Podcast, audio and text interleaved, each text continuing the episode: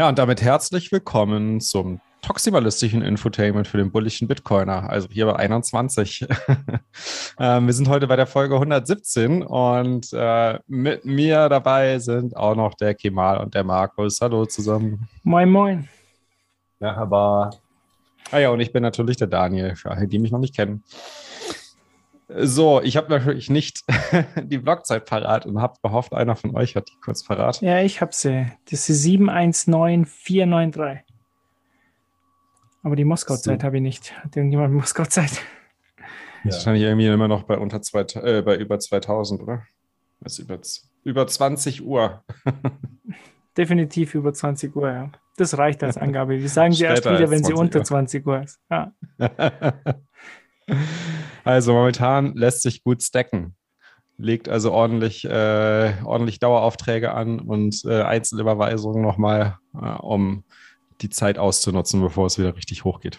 Twittert das von Sie. Der Schneeball muss äh, rollen. Schneeball muss rollen, genau. so, und jetzt äh, hören wir uns mal, würde ich noch sagen, den Blog-Report an. Der Egger hat mir da was zukommen lassen. Da ist nämlich ein bisschen was los im Mempool. Es ist mal wieder Sommer, Sonne, Satoshi im Bitcoin-Mempool angesagt. Aktuell warten nicht mal zwei VMB an Transaktionen auf einen Platz in der Blockchain und die Gebühren sind dementsprechend gering. Mit zwei Set pro V-Byte ist man bereits garantiert im nächsten Block und auch ein Set pro V-Byte Transaktionen müssen nicht lange warten. Grund hierfür ist nicht nur das etwas geringere Transaktionsvolumen, sondern auch ein Mining-Netzwerk, welches auf Hochtouren arbeitet. In den letzten sieben Tagen wurden 1147 Blöcke gefunden, was einer durchschnittlichen Blockdauer von 8 Minuten und 48 Sekunden entspricht. Dementsprechend wird das kurz bevorstehende Retargeting die Mining-Schwierigkeit um ca. 8,5% erhöhen. Bis zum nächsten Blog Report. Stay safe.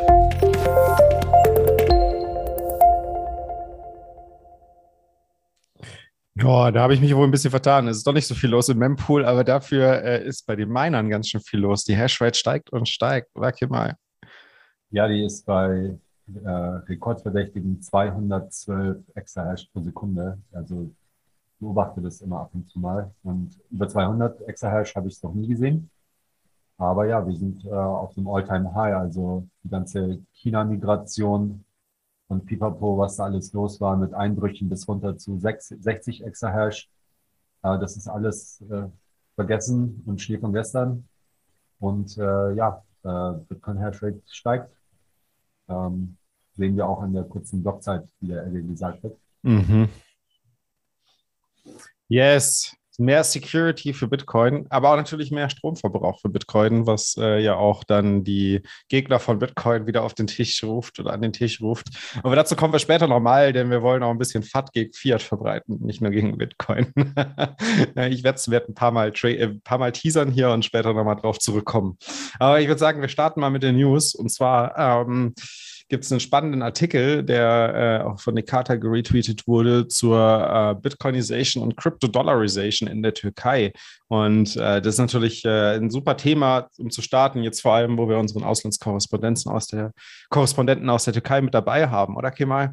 Wie, wie, ist denn die, wie ist denn die Lage vor Ort? Beobachtest du das auch, was in dem Artikel drin steht, ähm, dass da eine Zunahme von ähm, von Sparaktivitäten in Bitcoin und in, in vor allem Kryptodollar, also Tether und so weiter zu sehen ist?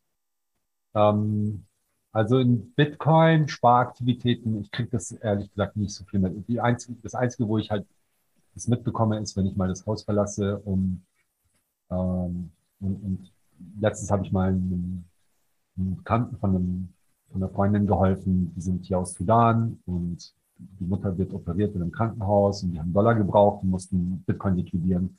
Da waren wir mal in so einer Wechselstube und da habe ich ihnen ein bisschen geholfen und da muss ich sagen, da, da spreche ich immer ab und zu mit den Leuten, die da arbeiten und, ähm, und es kommt immer wieder, geht die Tür auf und einer fragt, ähm, was denn der aktuelle Kurs ist oder was die Kommission ist für Tether. Ähm, also Tether ist tatsächlich, ähm, wird sehr viel benutzt. Ähm, und Bitcoin ähm, eher jetzt nicht besonders viel. Also was hier in der Türkei wirklich sehr viel ist, ist eben Tether, äh, dass die Leute sich das über Binance Krass, holen und, äh, und dort eben ja, Dollar halten, stabilen Dollar halten können, also für sie stabilen. Ähm, Das ist ja hier, also der Dollar ist super stabil im Vergleich zur türkischen Lira hier, ja. Mhm. Oder gewinnt sogar an Wert. Aber es ist trotzdem ein Shitcoin, ne? Ja, gut, ich meine, wenn, es ist halt immer relativ. Die Lira ist halt der größte Shitcoin und, Ja, ähm, und dagegen ist halt der Dollar dann halt eine Bank.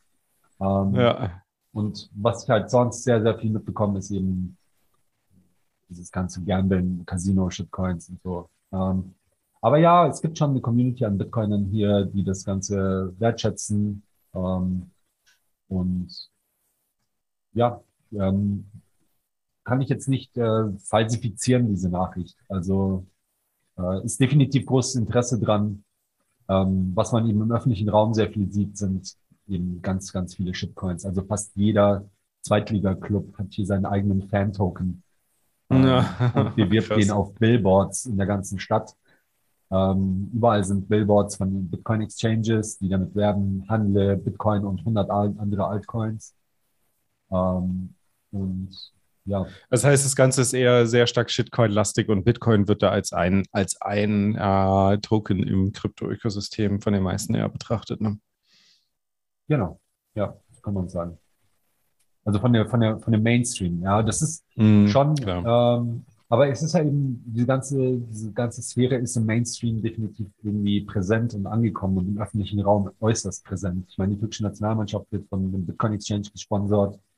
Ähm, man sieht irgendwie Billboards links und rechts. Also das ist äh, schon all, allgegenwärtig, wenn man hier in Istanbul unterwegs ist. Mhm. Wie, wie schaut es eigentlich aus mit ähm, dem 21-Ableger Jerembier? Jetzt korrigiere mich bitte, wenn ich es falsch gesagt habe, aber Jerembier. Ja, ganz gut eigentlich. Wir haben Ja. jetzt ähm, eine ganz schöne Community mit so, mittlerweile sind es schon 55 äh, Leute in der Gruppe auf Telegram und äh, auch viele sehr aktiv. Wir haben regelmäßige Meetups und auch, also Meetups sage ich jetzt mal einfach, wo wir ein Bier trinken und uns über Bitcoin unterhalten. Und aber auch jetzt angefangen, Seminare zu machen. Das heißt, es ist eigentlich so ein bisschen, ein bisschen mh, strukturierteres Meetup, wo wir drei Präsentationen, äh, 21 Minuten haben äh, von Mitgliedern in der Community. Ähm, da geht es dann um Cypherpunk-Historie, was ist Geld, wo, aber auch Coinjoins und versuchen das so ein bisschen breit zu fächern und ähm, Wissen zu teilen innerhalb der Community und wechseln da von Location zu Location, haben da ein paar coole Locations. Ja, und ähm, wächst und gedeiht. Also die Jungs sind sehr, sehr, sehr motiviert und haben uns jetzt auch die Domain jirmibir.org angeschafft. Da wird es dann bald Nice. ähm, eben Übersetzungen von guten Bitcoin-Artikeln geben. Ähm, Sehr ein cool. Mitglied, mein, mein Co-Host hat den Bullish Case for Bitcoin von Vijay Boyapati komplett ins Türkische übersetzt und der Wow. hier auch von einem, von einem äh, Verlag hier auch jetzt auf Türkisch, äh, jetzt letzte Woche ist er rausgekommen. Liberus Verlag heißt er. Und Sehr cool. Für, kann man für zwei Euro kaufen, habe mir gleich zehn Stücke bestellt und ja, werde die an meine Verwandten verteilen. Sehr, sehr cool. Also ihr ordentlich was los in der Türkei. Ja, ihr habt ja jetzt bald einen Staatsbesuch, oder? Kommt der jetzt wegen Meetup bei euch? Oder warum kommt der Bukele nochmal nach Istanbul? Ja, also ich habe es ja, ich war total erstaunt, aber der Nayib Bukele, der Präsident von El Salvador, der, von einem Land, das Bitcoin als erstes eingeführt hat oder als einziges als legales Zahlungsmittel eingeführt hat, besucht den Präsidenten des Landes, das als einziges in der Welt Bitcoin-Zahlungen verboten hat. und, zwar den türkischen Präsidenten Erdogan. Und zwar passiert das Ganze morgen am Donnerstag. Ähm, was der Hintergrund ist, äh, schwer zu sagen. Ja, also es kam irgendwie aus dem Nichts. Ähm, ich bin mir ziemlich sicher, dass der Bukele irgendwie das Gespräch auf Bitcoin bringen wird. Ich bin mir nicht ganz sicher, ob Erdogan das hören möchte. Ich kann mir allerdings vorstellen, dass er sich eventuell für die Finanz, für die Staatsfinanzierung mit Bitcoin-Bonds und das Umgehen der IMF und der World Bank äh, interessieren könnte und, äh, und da den äh, Bukele mal danach fragt. Äh, vordergründig wird in der Presse darüber geschrieben, dass es um Stärken von wirtschaftlicher Zusammenarbeit geht und strategische Investments und was weiß ich, irgendwie so. Ja, aber strategische Investments von der Türkei in El, in El Salvador. Ne? Ähm, das darüber, also es gibt keine Details darüber, ja. Es sind wirklich nur diese leeren Worthülsen. Ähm, man weiß jetzt nicht genau, wer in welches Land investieren soll. Äh, es wird ein bisschen damit kokettiert, ja, die Türkei ist ja so groß und stark im Tourismus und El Salvador ist ja ein aufstrebendes Tourismusland, das ja jetzt sein Image als Gang und Mordratenland äh, irgendwie ablegen und eben als Surferparadies ähm, irgendwie ein bisschen zutage treten möchte, dass sie sich ein bisschen was von der Türkei abschauen wollen. Mhm. Aber ich, wie gesagt, es gibt sehr wenig äh, dazu. Und äh, ich meine, El Salvador nach in die Türkei, das ist ein zwölf Stunden Flug. Das ist der erste Auslandsbesuch von Nayib Bukele, ähm, seit ich Nayib Bukele verfolge. Also ich glaube, der war einmal, der war ja nicht mal in Miami am Start, das war ja nur eine Videobotschaft. Also der hat das Land eigentlich seit diesem Bitcoin-Law nicht verlassen und das ist jetzt sein erster Auslandsbesuch. Und das ist irgendwie in schon, die Türkei direkt, okay. Und dann in die Türkei eben, äh, im Land, wo Erdogan gesagt hat, ja, wir Krieg gegen Krypto, äh, Bitcoin-Zahlungen sind seit April verboten, aber es ist eben jetzt gerade ein Krypto ein Draft, ein Crypto Regulation Draft gerade ähm, in der Mache. Der wurde auch geleakt und und äh, parallel auch zu dem Treffen von Bukele und Erdogan treffen sich, trifft sich auch der AKP-Parteichef, das ist die Partei von ähm, Erdogan, die jetzt seit 13, 14 Jahren an der Macht ist, trifft sich mit den Vertretern von Binance und BTC Türk. Also das sind die zwei größten türkischen Exchanges. Und auch darüber ist nichts Näheres bekannt, was da passieren wird. Das ist aber nicht ungewöhnlich in der Türkei. Also hier passieren einfach irgendwelche Sachen, werden geplant und dann, boom, gibt es eine News und die Welt wackelt. So. Und ähm, oder es gibt irgendeinen Beschluss und dann ist es jetzt so plötzlich. Und alle müssen mit grünen Hüten rumlaufen, weil der Erdogan das mitternachts beschlossen hat, besoffen oder so. Ich weiß nicht. Also es wird spannend und ähm, ich bin auch. Aber das macht ja alles gar keinen Sinn, oder? Irgendwelche Tourismus-Sachen. Könntest du dir vorstellen, dass es irgendeine News Richtung Bitcoin oder, oder Krypto im Generellen geben wird nach diesem Besuch? Dass da schon irgendwas vorbereitet wurde oder während des Besuchs auch? Also ich habe ja schon öfter mal auch hier ein paar ein bisschen spekuliert, ein paar Vermutungen geäußert. Und äh, unter anderem war das so, ja, was, was eigentlich, wenn die türkische Inflation daher kommt, dass die türkische Zentralbank irgendwie Geld druckt, um Bitcoin zu stacken. ja. äh, und könnte ja sein, ja. Und tatsächlich denk, also der, der Gedanke verlässt mich nicht komplett, obwohl ich ihm jetzt auch keine große Chance einräumen möchte. Aber wenn man sich bedenkt, äh, wenn man jetzt bedenkt, in was für eine Situation der Erdogan ist, also seine Umfragewerte sind wirklich tief unten. Äh, also das sind die niedrigsten Umfragewerte in seiner gesamten Amtszeit und das sind jetzt schon über. Was ja immer noch Zustimmung von über 50 Prozent ist, oder? Nee, das ist äh, der nicht ist mehr. Schon, der ist bei oh, okay. knapp über 30 Prozent und er ist, oh. er ist nicht der Kandidat, der am populärsten ist. Also wenn jetzt Snap oh. Elections wären, also schnelle Wahlen irgendwie, die ja auch mal gerne passieren, ähm, wenn es wirtschaftlich oder politisch äh, drüber drunter geht, ähm, dann würde er, wie es aussieht, nicht gewinnen. Ja, also das ist, so ist die Lage aktuell. Also diese ganze Inflation und die wirtschaftliche Lage, die drückt schon schwer aufs Gemüt und äh, viele, viele Leute, insbesondere in der Wählerschaft von Erdogan, sind ja eher jetzt Niedrigverdiener, äh, die sich eben mit so pathetischen Gesten eben immer noch an der Stange halten lassen ähm, denen geht halt jetzt so ein bisschen die Luft aus und die können sich Sachen nicht mehr leisten und jetzt sind gerade zum Jahreswechsel nochmal staatlich, mhm. also Benzinpreise gehen hoch, Taxifahrer können sich den Sprit nicht mehr leisten. Es ist eigentlich total unökonomisch, auf die Straße zu gehen für die meisten. Da gab es jetzt eine verordnete Preiserhöhung. Ähm, da haben sie ein bisschen durchgeatmet, aber die sagen zu mir, ähm, also im Vertrauen, es reicht hinten und vorne nicht, ja. Äh, das hätte eigentlich eine hundertprozentige Erhöhung sein müssen, waren aber nur 36 Prozent. Bei den Taxis dann.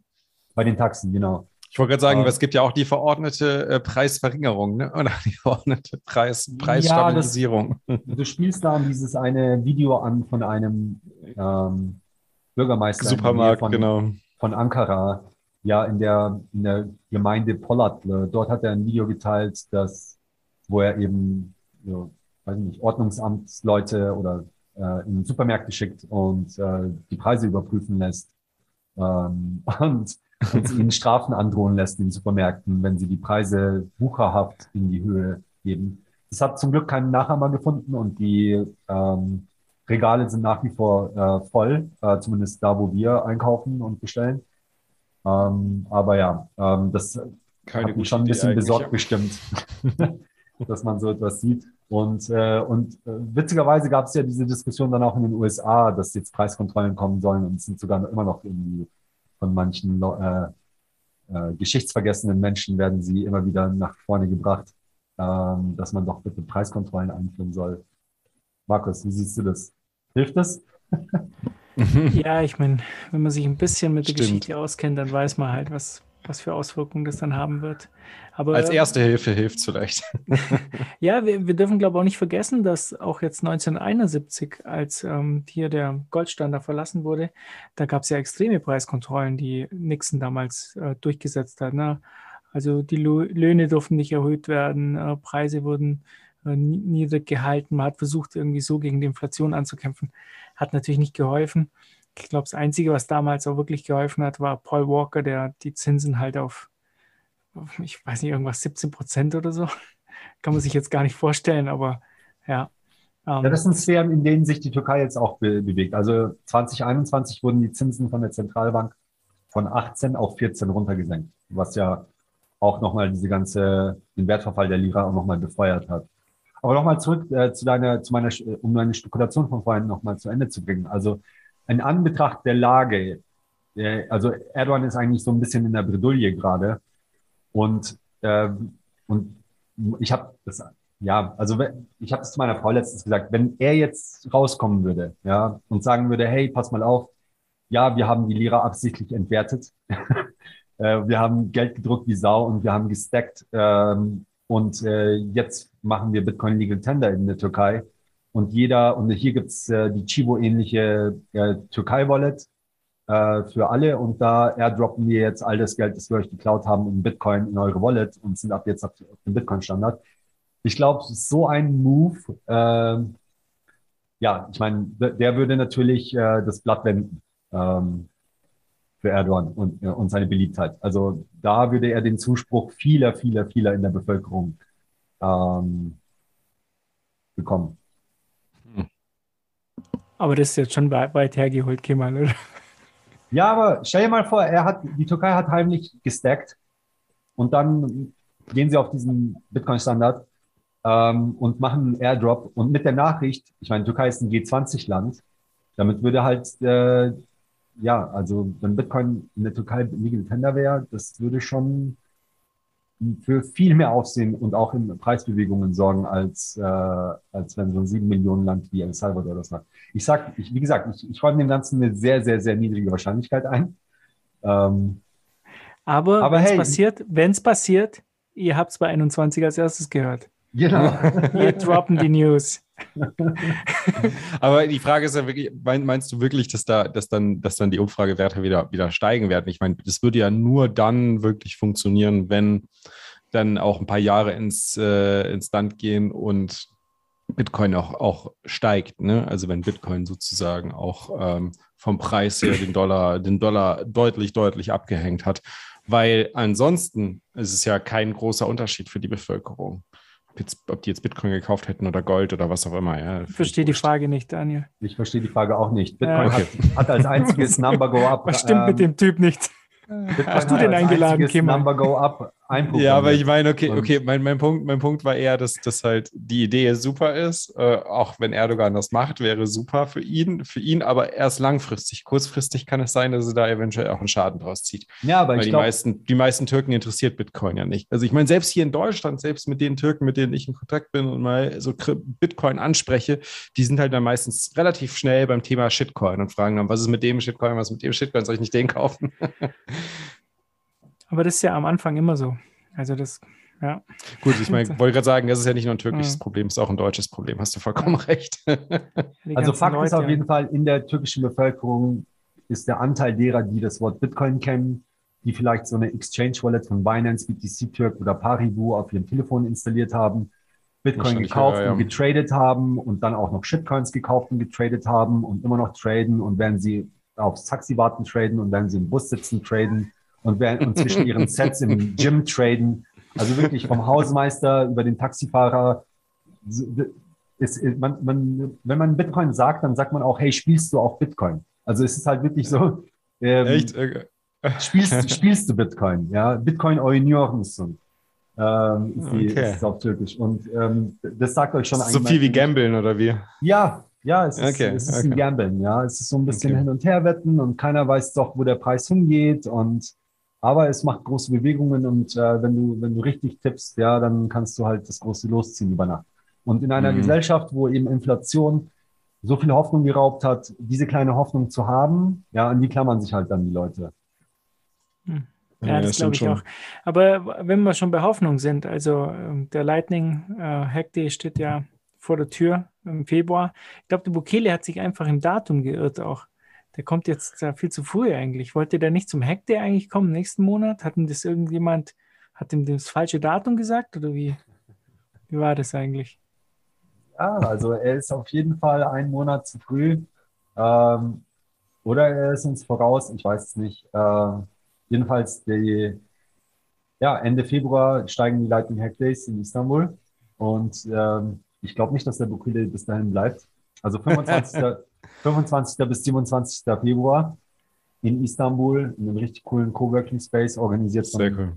von Fulmo, den, den Jungs, äh, ähm, die auch äh, bei Adopting Bitcoin ähm, mitgeholfen haben und den Hacktable mitorganisiert haben. Und, und Ben Ark ist schon als, ähm, also von Alan Bits, Ben Ark ist mit am Start als Sprecher.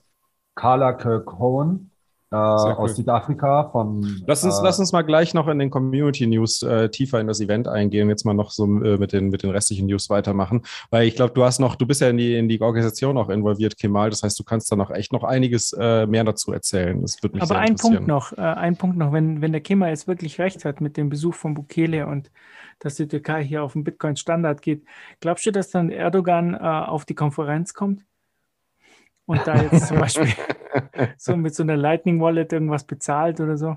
Ja, ich hoffe es, weil dann kann ich ihm endlich äh, einen Bitcoin-Kalender in die Hand drücken, damit er die ganzen Bitcoin-Artikel von Gigi lesen kann ähm, und er dann wirklich äh, sattelfest ist in dem, in dem, was er tut.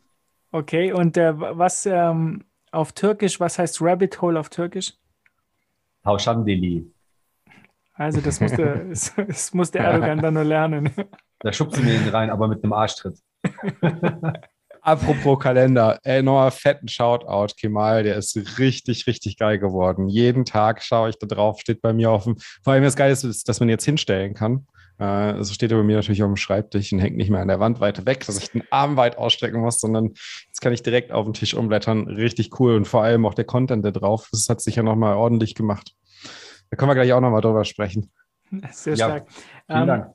was, was ich noch erzählen wollte, ich habe äh, jetzt kürzlich einen, einen Vortrag zu, zu Bitcoin gehalten in, in so einem, ähm, so einem, wie soll man sagen, so einem Club. Da gibt es ja so verschiedene Club, Lions Club und Rotary Club und so weiter. Und einem von denen war ich. Und da gab es eine Frage von einem älteren Teilnehmer in der Runde. Der hat dann gesagt, Bitcoin, das ist ja hauptsächlich für Drogenhandel und äh, äh, Menschenhandel und. Steuerhinterziehung und so weiter und wie ich da dazu stehe und so. Und da habe ich halt gesagt, ja gut, ähm, die ganzen Sachen gab es halt vor Bitcoin äh, und gibt es halt jetzt auch und ich sehe halt nicht, dass Bitcoin das alles befeuert hat oder so. Und ich meine, die Deutsche Bank, die zahlt ja auch regelmäßig hohe äh, Strafen, weil sie irgendeins dieser Dinge halt getan hat oder was auch immer. ähm, ja gut, da hat sich halt herausgestellt, der Mann war von der Deutschen Bank, war nicht so cool. Das Fand sind also dann immer nicht so Sachen- lustig. Ne? Das sind immer so Sachen, wenn du mal so richtig ins Fettnäpfchen treten willst. So, ja, ja, das. okay. Aber ich meine, warum ist er überhaupt zum Vortrag gekommen? Ne? Nein, das war, war ja okay, kann man ja die Frage stellen, aber ich glaube, nächstes Das Mal werde ich einfach sagen, Banken zahlen regelmäßig Strafen und nehmen nicht irgendeine Bank raus. Es ist ja, ist ja auch ein Teil des FAT Papers, des Fiat FAT Papers, was wir aufsetzen wollen. Also großer, also ein Kapitel wird definitiv auch die, äh, die Geldwäsche-Themen und die äh, illegalen Geschäfte, die mit dem Fiat-Geld getätigt werden, auch dem Fiat-Bargeld getätigt werden, wird sicherlich ein großer Teil des Fiat FAT Papers in Anspruch nehmen. Sehr gut. Was ist denn eigentlich hier mit äh, Tonga los und dem Vulkanausbruch? Hat das irgendjemand mitverfolgt? Ich schaue halt kein Fern Fernsehen mehr und so und dann, dann kriege ich irgendwie gar nichts mehr mit. Gibt es die Insel noch? Oder? Ich habe da gar nichts mitbekommen. Ich sehe ich seh das gerade zum ersten Mal tatsächlich. Also ich kann ein bisschen was dazu erzählen. Wir sind tatsächlich, ähm, also ich bin da, ich und mein Kollege bei Galloy sind im äh, Kontakt mit äh, dem Lord Fusitur.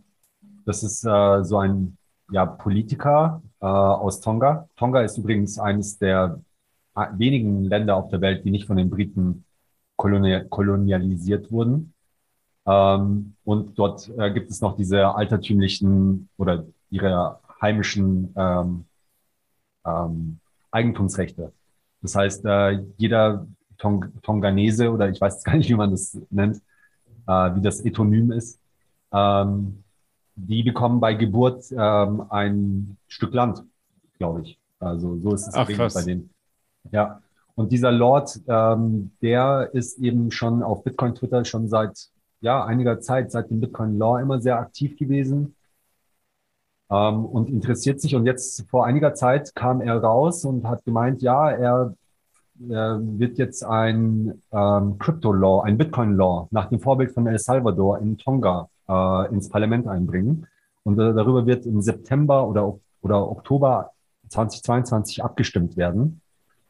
Und ähm, ja, das hat jetzt eigentlich nichts zu tun mit dem Vulkanausbruch, wobei einige auf Twitter sagen schon, weil kurz nachdem diese Nachricht kam, ähm, ja, ist ein unterirdischer Vulkan äh, im Pazifik äh, hochgegangen. Und zwar hatte der so eine Wucht, dass man ihn aus dem Weltall gesehen hat und dass die Schockwellen bis nach ähm, Alaska und sogar in die Karibik messbar waren. Und ähm, ich habe Videos gesehen auf Facebook von Asche, die runterregnet. Ähm, ich glaube, Tonga ist auch komplett jetzt von der, also es gibt ein Unterwasserkabel nach Neuseeland, das die für die Kommunikation zuständig ist. Das wurde von dieser Eruption äh, beschädigt. Das heißt, Tonga ist jetzt auch überwiegend äh, von der, also Kommunikationskanäle, Internet und so ist abgeschnitten. Äh, Telefon, Telefon funktioniert noch auf dem Festland ähm, anscheinend, äh, aber Internet eben nicht. Und die einzige Möglichkeit, also auch Banktransfers, äh, Banküberweisungen nach Tonga funktionieren nicht. Und die einzige Möglichkeit, wie man Geld aktuell nach Tonga schicken kann, ist tatsächlich mit Bitcoin, weil Samson Mao von Blockstream vor einiger Zeit äh, diesem Lord Fusitur einen Blockstream Satellite geschenkt hat. Und, ähm, Wie einen Satellite geschenkt hat. Was? Ja, so ein Blockstream Satellite Receiver. Diese, also okay. Also wo man Receiver, ja, okay. die Bitcoin Blockchain über den Blockstream Satellite bekommen kann. Und, und den haben sie aufgestellt und das ist tatsächlich die einzige Art und Weise, wie sie aktuell Geld bekommen können. Und ähm, wie die Situation aktuell ist, ist total unklar. Ähm, äh, es sind jetzt Expeditionen ähm, irgendwie unterwegs, geplant von den Australiern und den Neuseeländern die eben das Ausmaß des Schadens ähm, beurteilen wollen. Ähm, aber dafür, dafür warten sie noch, dass sich die Aschewolke ein bisschen beruhigt und äh, dass nicht die Gefahr von weiteren Eruptionen besteht. Also es ist sehr viel ungewiss. Äh, gewiss ist nur, man kann nur Bitcoin dorthin schicken und äh, dann hat er auch gleich einen äh, Spendenaufruf gemacht und äh, da sind auch äh, ja einige einige tausend US-Dollar jetzt äh, hingeflossen ähm, für Hilfe. Ähm, verlinken wir dann in den Show Notes. Äh, also wer da, wenn er supporten wer da helfen möchte, ähm, eine gute Sache. Sehr schön. Ja, sehr cool, ne? Vor allem diese ganzen FAT-Themen. Was ist, wenn das und das ausfällt? Das Einzige, was anscheinend übrig bleibt, ist Bitcoin. Wobei es noch zu bezweifeln ist, wie, wie, sehr das denen jetzt hilft. So viel zum Thema Vater. Sogar wenn es sogar wenn's Internet ausfällt, Bitcoin ist noch immer da. Also, also wir können tatsächlich über das Thema lachen, weil es gibt keine bestätigten Todesfälle in Tonga. Okay. Nur in Peru, äh, wo eben aufgrund der aus dem Vulkanausbruch entstehenden Tsunamiwelle zwei Menschen ertrunken sein sollen. Also auf der anderen, anderen Seite des Pazifik. Ja. Also das verschafft mal so ein bisschen einen Eindruck darüber, wie mächtig diese Explosion gewesen sein muss. Also dieses Tonga liegt ja auch ein bisschen äh, abseits, oder? Ich war mal auf den Fidschis und äh, in dieser Gegend da, aber Tonga liegt ja noch mal etwas weiter drunter Richtung ähm, Osterinseln, oder? Hoffentlich erzähle ich jetzt keinen Mist. Und dann ich glaube, das kommt ungefähr hin.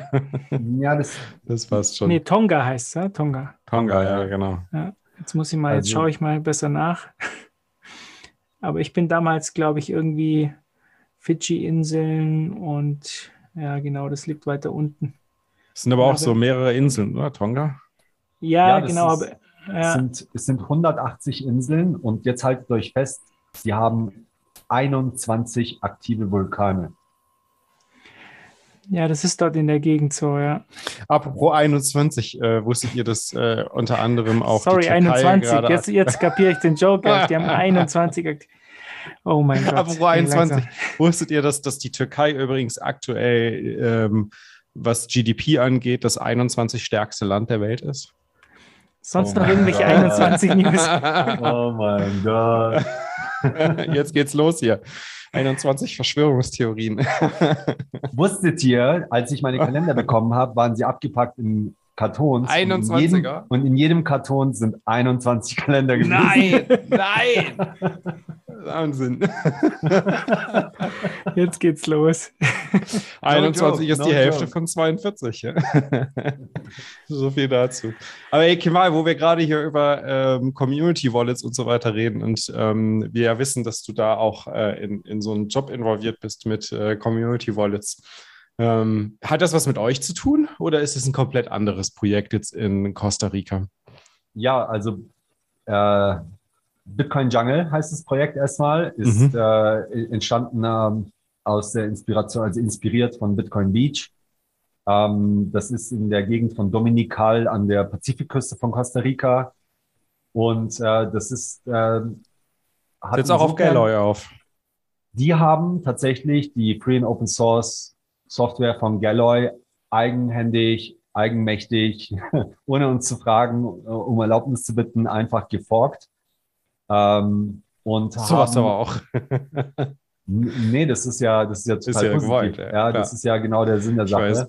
Und die haben eben quasi die Bitcoin Beach Wallet App äh, selbst äh, jetzt für mit mit der kostarikanischen äh, Landeswährung Colones äh, ausgestattet und äh, gelauncht. Und das ist die Bit- Bitcoin Jungle App. Die gibt's für iOS und für Android und Nice. ist eben ähm, eine Bitcoin Bank äh, mit Community äh, Shared Custody. Das heißt mit Spectre Wallet im Hintergrund, wo eben Mitglieder aus der Community die Keys halten und äh, ansonsten eben ein komplett custodial äh, Benutzerfreundlichkeit eben benutzt, äh, haben können. Ja, ähm, das ist äh, und sich nicht um Channel Management kümmern müssen und so weiter. Ist es dann ein Ort in Costa Rica oder irgendwie eine bestimmte Gegend, wo sich mal Leute zusammengetan haben oder wie ist es da entstanden, weißt du es? Also die, ich habe ein paar Fotos gesehen von den Leuten. Das sind so ziemliche Aussteiger-Hippie-Typen, äh, aber nicht nur. Also es ist anscheinend so ein Ort mit 10.000 äh, Menschen, Dominikal.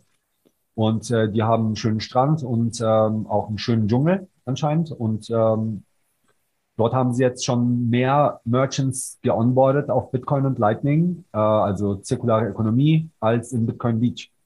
Und ähm, also das Projekt ist wirklich in vielerlei Hinsicht sehr erstaunlich. Ähm, das Erstaunlichste wahrscheinlich ist eben, der Galloy Stack ist free and open source und jeder kann ihn nutzen, aber äh, es ist halt doch nicht ganz trivial, so etwas aufzusetzen. Ähm, und es gibt nicht viele Developer, die so etwas können. Und diese Jungs, die das machen, ähm, also das sind Lee Salmonen, Rich, Rich Scottford und Prem Govinda, die haben anscheinend dieses Drei-Mann-Team hat es innerhalb von zwei Wochen geschafft, ähm, Nice. das alles äh, aufzusetzen und zum Laufen zu bringen ähm, und haben anscheinend alle genau diese Skills, die es braucht, um das zu machen. Und ähm, wir haben das schon irgendwie bei der Adopting Bitcoin Konferenz kurz mal äh, uns zugeflüstert und halt, haben gesagt, hey, wir probieren das auch mal aus. Ähm, da haben wir noch irgendwie gesagt, äh, okay, cool, äh, schafft ihr eh nicht so. Ähm, äh, und äh, die haben es geschafft und ähm, ja, äh, sind auch ganz aktiv in unserem Slack und kont- äh, machen jetzt Upstream Contributions zur Galloy äh, Repo. Also das ist wirklich ähm, Open Source Sehr vom nice. Feinsten und die Synergien da. Also die haben super tolle Ideen, die sie jetzt da eben zurückcontributen und ähm, ja, ähm, ziemlich, ziemlich coole Geschichte. Sehr geil.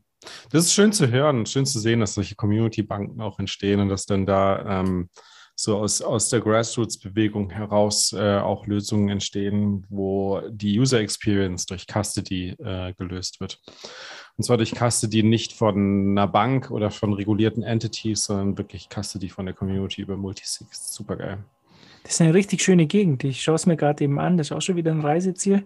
Vielleicht fährt ja meine Frau mit mir dahin, äh, weil El Salvador fand sie zu gefährlich, aber Costa Rica ist halt. Ja. Oder was ist das? Gute Idee. Costa Rica, ja. Costa Rica, ja. Genau. Ja, geil. Und direkt an der Küste. Ja, sehr cool. Sehr nice. Ja, dann gehen wir mal nach Deutschland von Costa Rica. Auch sehr schön, habe ich gehört.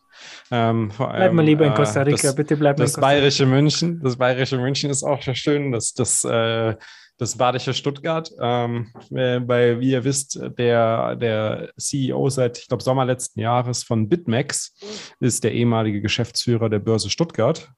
Und ähm, die haben sich jetzt überlegt, dass sie einen Fuß auch in Europa brauchen, ähm, um entsprechend auch die in die Fiat-Infrastruktur tiefer integriert zu werden. Und überlegen sich gerade, ähm, haben das auch schon öffentlich angekündigt, sich eine deutsche eine deutsche Privatbank zu kaufen, und zwar eine Münchner Privatbank, die ähm, das Bankhaus von der Heid, genau, das Bankhaus von der Heid, das wollen die ganz gerne kaufen. Äh, Kemal, du hast sogar noch ein bisschen mehr Informationen dazu, oder? Ähm, ich habe nur, ich habe nicht sehr, sehr viel mehr In Informationen. Ähm, ich habe gelesen, dass die Bank eine ziemlich, ziemlich alt eingesessene Bank ist. Irgendwas Mhm. von 260 Jahren, also das ist ja nicht wenig gerade. Und, äh, und jetzt wird sie aufgekauft von, ähm, vom BitMEX, man. Das ist irgendwie ein bisschen abgefahren. Also BitMEX ist natürlich, äh, macht natürlich richtig viel Asche. Ähm, aber dass sie sich so eine alteingesessene deutsche Bank äh, kaufen, um da, wie sie sagen, ein reguliertes Krypto-Powerhouse in Europa äh, zu etablieren, ist schon eine Ansage. Also das hat mich äh, schon ein bisschen äh, von den Socken gehauen. Aber haben die nicht nur 13 Mitarbeiter oder so? Steht jedenfalls auf Wikipedia. Ja, wahrscheinlich ist es die, die Zentrale. Das ist ja sowieso ein ganz komisches Konstrukt, BitMEX, ne? Ich glaube, die sind ja registriert oder das Headquarter Ich meine nicht. BitMEX, ich meine die Deutsche Ach so. Bank. Diese Deutsche Nee, Bank, das die sie ist kaufen von wollen. der Heid. Nee, nee, nee, das ist ein, das, die haben auf jeden Fall deutlich mehr Mitarbeiter. Die haben ja mehrere Niederlassungen auch. Also ich meine, München ist ja nur die Zentrale und selbst wenn ich da das, mir das Okay. Gebäude anschaue, da passen deutlich mehr als 13 Leute rein. deutlich, deutlich mehr. Also würde mich Also mein wundern. initialer Gedanke wäre gewesen, BitMEX kauft die jetzt auf, weil die eine Banklizenz haben und, äh, und das ist ein einfacherer Weg, als sie selbst zu beantragen. Wäre jetzt meine Theorie gewesen. Meine Aber auch. Die Frage ist, wofür brauchen sie überhaupt eine Banklizenz? Ne? Ja, Um europäische Kunden bedienen zu können, bräuchte es vielleicht eine europäische Banklizenz. Vor allem europäische institutionelle Kunden. Das ist wahrscheinlich vor allem der Punkt. ja, das ist doch schon mal ein guter Punkt. Absolut. Gut, gehen wir weiter zu Square. Square Crypto oder, oder eigentlich, eigentlich heißt es ja jetzt Block, ne? Aber ich äh, manchmal schreibt Jack irgendwie von Square, dann von Square Crypto, dann von Spiral, dann von Block. Ich blicke da nicht mehr durch. Nee, Moment, Auf Moment, jeden Fall Moment. ist Square Crypto ist jetzt Spiral BTC. ja. Und, Square äh, ist eigentlich und Block. Square ist jetzt Block und das ist die, Ja, genau. das ist die Dachfirma. Genau. Äh, und Square gibt es aber weiterhin und das sind diese POS. Die Genau, und aber. Square will jetzt, Square will jetzt einen, äh, einen Miner, ein Open Source Mining System bauen. Also nicht Block, nicht, nicht, äh, äh, Square, nicht äh, Dix, sondern, sondern halt wirklich äh, Square. Ne? Also Square, die Payment-Firma, will jetzt Ja, quasi ein Open Source Moment. Mining System bauen. Diese, diese Ankündigung von Jack, wo er sagt, Square is considering building a Bitcoin mining system, ist von Oktober 2021. Ah, die, okay, deswegen. Ah, ja, stimmt, die du hast vollkommen da war recht. die Umfirmierung noch nicht. Noch nicht gewesen, richtig, deswegen Und ist es so verworren. Also ist es ist jetzt wahrscheinlich Block. Block. Ja, Block, also, okay. genau. Block baut ein Open Source Mining System. Ich meine, was ja, was ja cool ist, äh, sehr nice, vor allem, dass sie das Ganze auch in Zusammenarbeit mit der Community und mit Feedback von der Community bauen wollen. Ähm, aber ähm, wer ist die Zielgruppe? Das habe ich nicht so ganz verstanden. Ich glaube Sind tatsächlich, Firmen oder es Privatpersonen? Es sind Privatpersonen, glaube ich. Also es soll Mining dezentralisiert werden. Es soll äh, einfacher werden für Renegade, Cypherpunk, Bitcoin, äh, Miner. Äh, Zu Hause Ja. Node aufstellen und nicht nur ein Node, was äh, die Blöcke validiert, sondern auch gleichzeitig noch ein Vote, äh, Node, was Blöcke produziert, oder?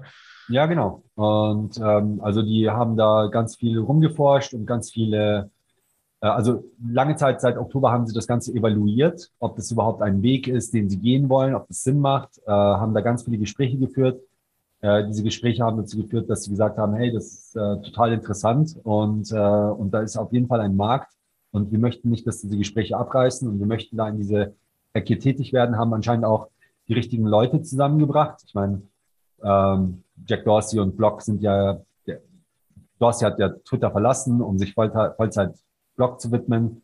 Das, ähm, krass, das hat natürlich eine große Strahlkraft ähm, und zieht natürlich auch gute Leute an, ähm, die eben nach, ja, nicht nur nach viel Geld streben, sondern eben auch irgendwie an einem Projekt arbeiten wollen, das irgendwie sinnvoll ist. Äh, und da bietet Bitcoin eben sehr, sehr viel. Und ähm, ja, da möchten Sie, da, da haben Sie jetzt rumgeforscht, ähm, was für Eigenschaften so ein Miner haben sollte. Natürlich, wenn du ihn zu Hause laufen lässt, dann sollte der jetzt nicht besonders laut sein. Ähm, und ähm, die ganzen Trade-offs, irgendwie Power gegen äh, Stromverbrauch und, und trotzdem kompetitiv meinen können, so dass man irgendwie, so dass man zumindest die Kosten amortisieren kann und so weiter und so fort. Und da wollen sie jetzt was äh, rausbringen, was man eben einfach ja, beziehen kann als äh, Privatperson. Das ist mein, das mein Verständnis darum. Ja, das ist auch echt Sache. nice. Also, ich habe ja auch schon ein paar Mal überlegt, dass ich jetzt vor allem, also, wo die News ja rauskam, letzte Woche haben wir darüber gesprochen, dass äh, ein Solo-Miner einen Blog gefunden hat. Ich glaube, ein paar Tage später hat direkt der nächste Miner, da haben wir jetzt, haben wir jetzt gar nicht aufgenommen in die News, aber ein paar Tage später hat der nächste Miner auch schon wieder ein Solo, also ein Solo-Miner auch schon wieder einen Blog gefunden. Ähm, da kommt natürlich dann schon so ein bisschen die Luft, die Lust auf, äh, sich zu Hause Miner hinzustellen und so ein bisschen ja, Lotto zu spielen halt, ne? Also wenn man sich mal anschaut, wie jetzt eben seit dieser Hashrate-Abwanderung oder Migration aus China eben sich die Hashrate weltweit verteilt, da ist ja die USA jetzt irgendwie schwuppsdiwupps an die Spitze gerückt. Mhm. Und äh, das ist jetzt auch nicht toll, ja.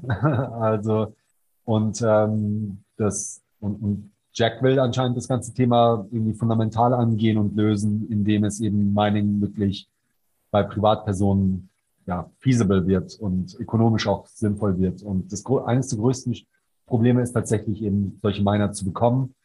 Ähm, ja, ich wusste jetzt zum Beispiel auch nicht, außer von irgendwelchen shady Telegram-Gruppen äh, mit äh, komplizierten Reputationssystemen, wie man so einen Miner bekommt, der dann halt auch einigermaßen mhm. funktioniert und äh, nicht gleich unprofitabel ist oder mhm.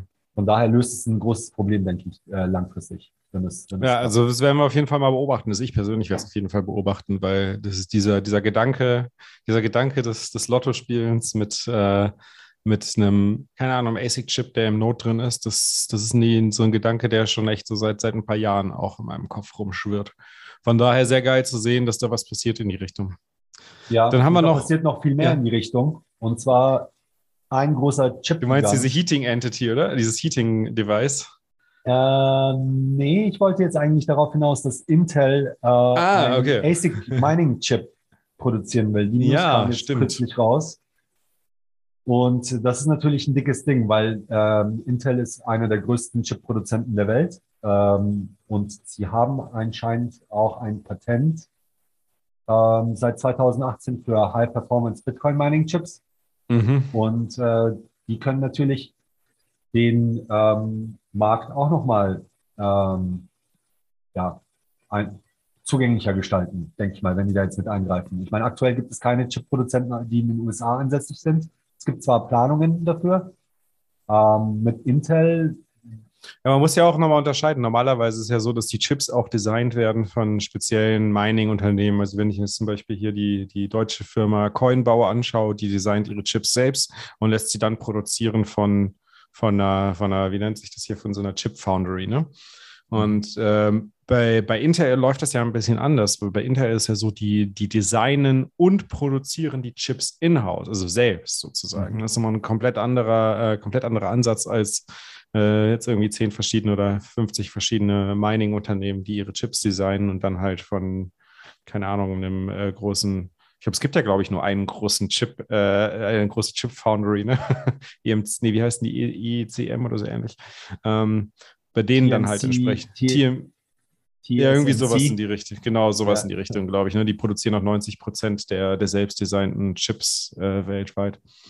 Ähm, Also das, das finde ich schon geil zu sehen, dass da Intel äh, als, als so ein ähm, komplett vertikal integrierter Chip-Manufacturer mit Chip-Design äh, sich dem Thema annimmt und vor allem ja nicht irgendwie Krypto-Mining macht, ähm, sondern ja sich ganz, ganz, ganz konkret auf einen Bitcoin-ASIC-Chip konzentriert. Ja, das ist äh, eine Hammer-News und eben fundamental starke, starke Entwicklung ähm, und zeugt auch davon, also diese ganzen Unternehmen, die lassen sich ja nicht beirren von ähm, irgendeinem unfundierten Gewäsch, wie man es oftmals in der Presse liest, mhm. was äh, Bitcoin-Mining betrifft, äh, sondern die machen äh, knallhart durchkalkulierte ökonomische Entscheidungen. Und äh, die sagen, die haben anscheinend im Fall von Intel gesagt, ja, es macht Sinn, in diesen Markt zu gehen ähm, und äh, da ein Stück vom Kuchen äh, haben, zu, zu haben. Vielleicht äh, wurden sie auch gedrängt ein bisschen von US-amerikanischen Behörden, die auch meinen wollen, aber eben nicht mit äh, irgendwelchen ausländisch produzierten Chips, die einen Vektor haben. Und ja, vor allem auch wahrscheinlich die, die, die ganzen US-börsennotierten Miner. Ne? Ich meine, wie viele Miner sind das mittlerweile? Zwölf oder so oder 13 Mining-Unternehmen, die an der Börse notiert sind in den USA? Die sind auch heiß drauf auf diese Chips. Ja, kurbelt die heimische Wirtschaft auf jeden Fall an. Ja. Nice. Aber in Rio de Janeiro, da wird auch die heimische Wirtschaft mit Bitcoin angekurbelt. Zumindest ist das die Interpretation ähm, von BTC Times. Der Bürgermeister hat angekündigt, ein Prozent der Stadtreserven in Bitcoin zu stecken, beziehungsweise offiziell hat er, glaube ich, Krypto gesagt. Ähm, gut, nicht gut? Was meinst du? Puh, ja, ähm, ich bin jetzt da ein bisschen zwiegespalten was ich davon halten soll, ist es jetzt PR? Ich meine, was sind ein Prozent? Das mhm. eine, äh, also das ist ja ein Marketing-Gag. Also vor allem da Krypto sagt, ist es für mich, äh, sehe ich es auch so eher so als Marketing-Gag und nicht wirklich als was äh, fundamental Spannendes. Ja, ich glaube, er ist da auf den Trichter gebracht worden von Francis Suarez, dem, dem Crypto-Mayor von Miami, der Miami als Krypto-Hauptstadt der Welt irgendwie promoten will. Und ähm, halte ich jetzt auch nicht besonders viel davon. Also da fällt mir das C-Wort auch viel zu oft, ähm, als dass mhm. ich ernst nehmen kann, dass da wirklich Leute mit die Ahnung von der Sache haben, am, am Werk sind. Und, auch und vor allem Leute, die wirklich was schön, was Besseres, was Besseres schaffen wollen, die was verändern wollen, zum Positiven hin. Ne? Das, das, das wirkt halt wieder so, wie als, als geht es hier um eine persönliche Bereicherung oder irgendwie ein Marketingstand oder sonst irgendwie was. Ja, also es ist immer schwer einzuschätzen, auch bei diesen ganzen ähm, ja, Sportlern, die dann damit werben oder dass sie in Bitcoin bezahlt werden und so. Ja, ist wahrscheinlich nicht schlecht, ähm, aber das, so das Wahre ist es irgendwie auch nicht. Und was zum Beispiel positiv ist, ist aus Miami, ist, dass sie zum Beispiel eine Miami Fintech Sandbox gerade, äh, also eine Regulatory äh, Sandbox ähm, starten wollen. Das heißt, ähm, Unternehmen, die in diese Sandbox zugelassen werden, Fintech-Unternehmen, Bitcoin-Unternehmen, Krypto-Unternehmen, die, die sind eben ausgenommen von der sehr, sehr strengen Regulierung in den USA und können da einfach mal Innovation machen. Ähm, das ist ein positiver Nachricht. Dafür ist es gut, ja, stimmt. Ja. Ähm, ob das jetzt in Rio, was da jetzt die Beweggründe des Bürgermeisters von Rio sind, um das zu machen, I don't know. Ich meine, in Brasilien gibt es schon sehr, sehr viele Bitcoin Adoption auch, also äh, in der Bevölkerung. Ähm, das ist wahrscheinlich leider ein bisschen so ähnlich wie in der Türkei auch, dass das eben nicht äh, nur Bitcoin ist. Mhm. Ähm, aber ja, das ist vielleicht der erste Schritt. Also wir gehen ja, wir gehen ja irgendwie persönlich auch. Daniel, du bist durch eine Shitcoin-Phase gegangen. Ich kann für mich sagen, ich hatte auch meine Shitcoin-Phase, bevor ich es gecheckt habe und das Licht gesehen habe, mhm. ja, warum das alles ja, keinen wir, Sinn macht. Haben wir alle gehabt, stimmt, jeder im Team eigentlich. Und vielleicht, ja, und davor ist irgendwie keiner gefeit. Also Elon ja. Musk auch nicht und, äh, und ganze Bevölkerungen und Bürgermeister auch nicht. Ähm, ja, stimmt, also, hast du recht. Da müssen wir wohl alle durch einmal. ja. so wie es ausschaut. Ja, dann ähm, habe ich gesehen, die, die Ratingagentur Moody's, das ist ja eine US-amerikanische Ratingagentur, die quasi Unternehmen und aber auch Staaten ähm, bewertet, was die Kreditfähigkeit angeht. Und die haben El Salvador, welch ein Wunder, abgewertet. Ja. Ähm, wegen Bitcoin, wegen dem, wegen dem Bitcoin, ähm, wegen den Bitcoin-Bonds, glaube ich, äh, ganz konkret. Aber Nayib Bukele hat schon ein offizielles Country-Statement von El Salvador herausgegeben, äh, nach dem Motto: El Salvador doesn't give a fuck. ja. Dass wir wirklich, wirklich Eier haben, oder? Also, das kann man auch ruhig so formulieren. Ich meine, diese ganzen Kredit, diese Bonitäts, äh, wie, wie, nennt man Ratings. Diese, Ratings. Diese Ratingagenturen. Ja. Also wo waren die denn bitte Bullshit, bei der ja, Subprime-Krise 2008, ja, als sie als sie absolute Drecksbonds äh, hochbewertet haben, die überhaupt dazu geführt haben. Also das ist für mich, die sind komplett diskreditiert seitdem und äh, dass die auch politisch irgendwie geleitet sind, äh, anstatt von irgendwelchen Tatsachen, das ist auch klar. Äh, davon kann der Erdogan sich mit, darüber kann sich der Erdogan dann mit Naib unterhalten. Da mhm. sie dann zueinander. Der kennt das auch ganz gut, ne? Der kennt das auch sehr gut, ja. Äh, der schimpft da ständig auch auf die. Und äh, ja, braucht man nicht ernst nehmen. Und ich finde, ich finde es lustig, dass, also ich finde, ja, man mag von Naib Bukele halten, was er will, aber er kann wirklich Social Media und er weiß, wie er mit solchen ja. äh, Sachen umgeht. Ähm, und ich meine, dieser Tweet hat 40.000 Likes, wahrscheinlich Millionen von Impressions. Und äh, ja, und ähm, ja, sammelt auch bei Leuten, die Autokraten nicht mögen, Sympathien, ja, weil es gegen ja. eine noch dreckigere Institution geht als jemand, äh, der Präsident von dem sieben Millionen Land ist mit 85 Ich sagen, Zustimmung. Man kann, man kann von Nieb erhalten, was man möchte. Ähm, und sicherlich, ich bin auch kein großer Fan von ihm und auch von, von vielen Dingen, die er so angeht oder wie er sie angeht. Aber er hat auf jeden Fall das Social Media Game für sich äh, gewonnen und es, es wirkt auf jeden Fall so, als hat er mit Bitcoin was wirklich Positives für sein Land vor und versucht da wirklich was, was Positives ja. äh, zu bewegen. Und ich meine, das ist nun mal so, wenn man, wenn man nun mal ähm, äh, eine, ein, oder wenn man in einer ähm, in einem Land regiert, wo die Strukturen sehr vorteilhaft gegenüber dem Regierenden sind, was die Macht angeht, dann entstehen natürlich dadurch auch Möglichkeiten, gewisse Dinge durchzusetzen, die man als äh, noch weitaus demokratischeres Land wie jetzt zum Beispiel in Deutschland nicht so einfach umsetzen kann, selbst wenn die Bevölkerung es wollen würde. Äh, und wenn es im Sinne der Bevölkerung ist, weil hier einfach der Diskurs, äh, der gefahren werden muss, bevor überhaupt so eine Entscheidung getroffen wird, viel zu umfangreich ist und, und viel zu viele Leute involviert sein müssen, als, als jetzt äh, in der Regierung von Naib. Ja, also wenn es um Bitcoin zum Beispiel geht, wo man, wo es sich, wo es halt arg bestraft werden kann, wenn man zu spät dran ist, ja. Äh, mhm und da sind natürlich so langjährige Prozesse, auch wenn sie prozessual dann, ne? richtig sind, ja, die führen halt dazu, dass du spät dran bist. Und, äh, mhm. und wenn du jemanden hast an der Spitze, ja klar kann er die Massenmacht missbrauchen, aber wenn er sie nicht missbraucht und irgendwie einen Weg gefunden hat, wo er selbst profitiert und das Land profitiert und äh, gute Entscheidungen schnell getroffen werden können, ohne viel Bürokratie und Hackmeck, dann kann es halt schon äh, gut gehen. Ich meine, die Frage ist halt mhm. nur, der Typ ist jetzt 40, er kann noch eine Amtszeit machen. Ähm, und also per, per Konstitution, ja. Also das mhm. war ja eigentlich auch. Und auch von der, vom Support der Bevölkerung her sieht es auch so aus, das könnte er noch eine, eine Amtszeit machen. Ne? Die, die Frage ist halt, ähm, was passiert. Ja, genau. Also er hat sehr, sehr hohe Zustimmungsraten, kann man auch davon halten, was man will, ja. Ähm, mhm. Aber ich sehe Zahlen von 85 Prozent.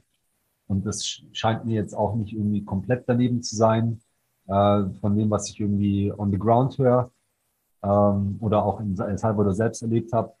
Also der ist schon sehr, sehr beliebt. Der, der ist jung, der ist dynamisch, der ist keck und äh, mhm. scheut sich nicht davor, auch mal irgendwie ist witzig. USA zu schießen. ist ja. witzig, kann mimen und, und das ja. sind halt so mittlerweile die Skills, die ein bisschen zählen. Und ja, und er hat es irgendwie schon auf ein neues Level gebracht, das ganze Spiel. Ja, also. Mm, absolut. Ähm, ja, wir werden natürlich jetzt trotzdem keine Mega-Fans, aber ähm, sollte Naib weiterhin ein bisschen mit, mit ähm, kritischen Augen betrachten. Aber ich denke auch, dass was, was insgesamt, was er da die Wege geleitet hat, das äh, wird äh, El Salvador massiv voranbringen. Ich glaube, da sind wir uns auch alle einig in der Community. Ich meine, die Gefahr, die Gefahr, ja, dass er, also es gibt ja eine Chance, ja, dass Nayib Bukele ein, ein CIA-Mule ist. äh, um Bitcoin zu diskreditieren, indem er das Ganze einführt und die Chivo Wallet und Custodial und rollt es erstmal aus und dann, dann fällt einen riesengroßen Rugpull. Ja. Und, und, dann, und dann stehen alle da, die ganzen Hater, die Schiffs und Crewmans und sagen, haha. Wir haben es ja gesagt von Anfang an. Genau. Bitcoin ist äh, Red Poison. Ja, das kann natürlich passieren. Ich mein, Aber das, das halte ich für sehr unwahrscheinlich. Ja, ich, aber die, die Gefahr, die besteht, äh, so wie das Ganze aufgebaut ist. Ich meine, El Salvador hält seine Keys nicht, äh, die sind irgendwo bei einem amerikanischen Unternehmen. Chivo ist ja, eine Custodial-App. Mhm. Chivo ist eine Custodial-App, die Bevölkerung hält ihre Keys nicht. Also die Gefahr ist komplett da. Ja, also das ja. darf man auch nicht außer Acht lassen. Die Umsetzung Deswegen ist für den Arsch, ganz klar. Ja, ich weiß nicht, ob sie für einen Arsch ist, weil ich meine, in der Eile, in der sie es umgesetzt haben, ging es ja gar nicht anders. Ja, du kannst ja nicht. Ja, das ist aber auch noch, das ist aber genau der Punkt, warum so eilig, ne? Warum hätte man nicht ein halbes Jahr lang sich mehr Zeit lassen können? Da aber wieder eben der Punkt, wahrscheinlich war er irgendwie getrieben, irgendwie davon der Erste zu sein. FOMO. Und, äh, FOMO getrieben. Ja, und wollte halt irgendwie günstig noch einsteigen. Und ja. ich meine, der ist ja nicht mal, der hat es ja nicht mal geschafft, unter 30.000 oder 40.000 einzusteigen mit seinem ja, Land. Stimmt. Ja, also das ist immer noch, ja, viele ja. Faktoren, ja, die Game Theory, die sich vorspielt. Aber die Game Theory ist ganz klar, wenn man seine Coins auf einem Exchange lässt, dann muss man sich nicht wundern, wenn man gehackt wird. Und das ist jetzt auch passiert wieder einmal, gestern, glaube ich, oder vorgestern, ja. bei einem ja. ziemlich großen Exchange. Crypto.com. Ja. Furchtbarer Name. Ja.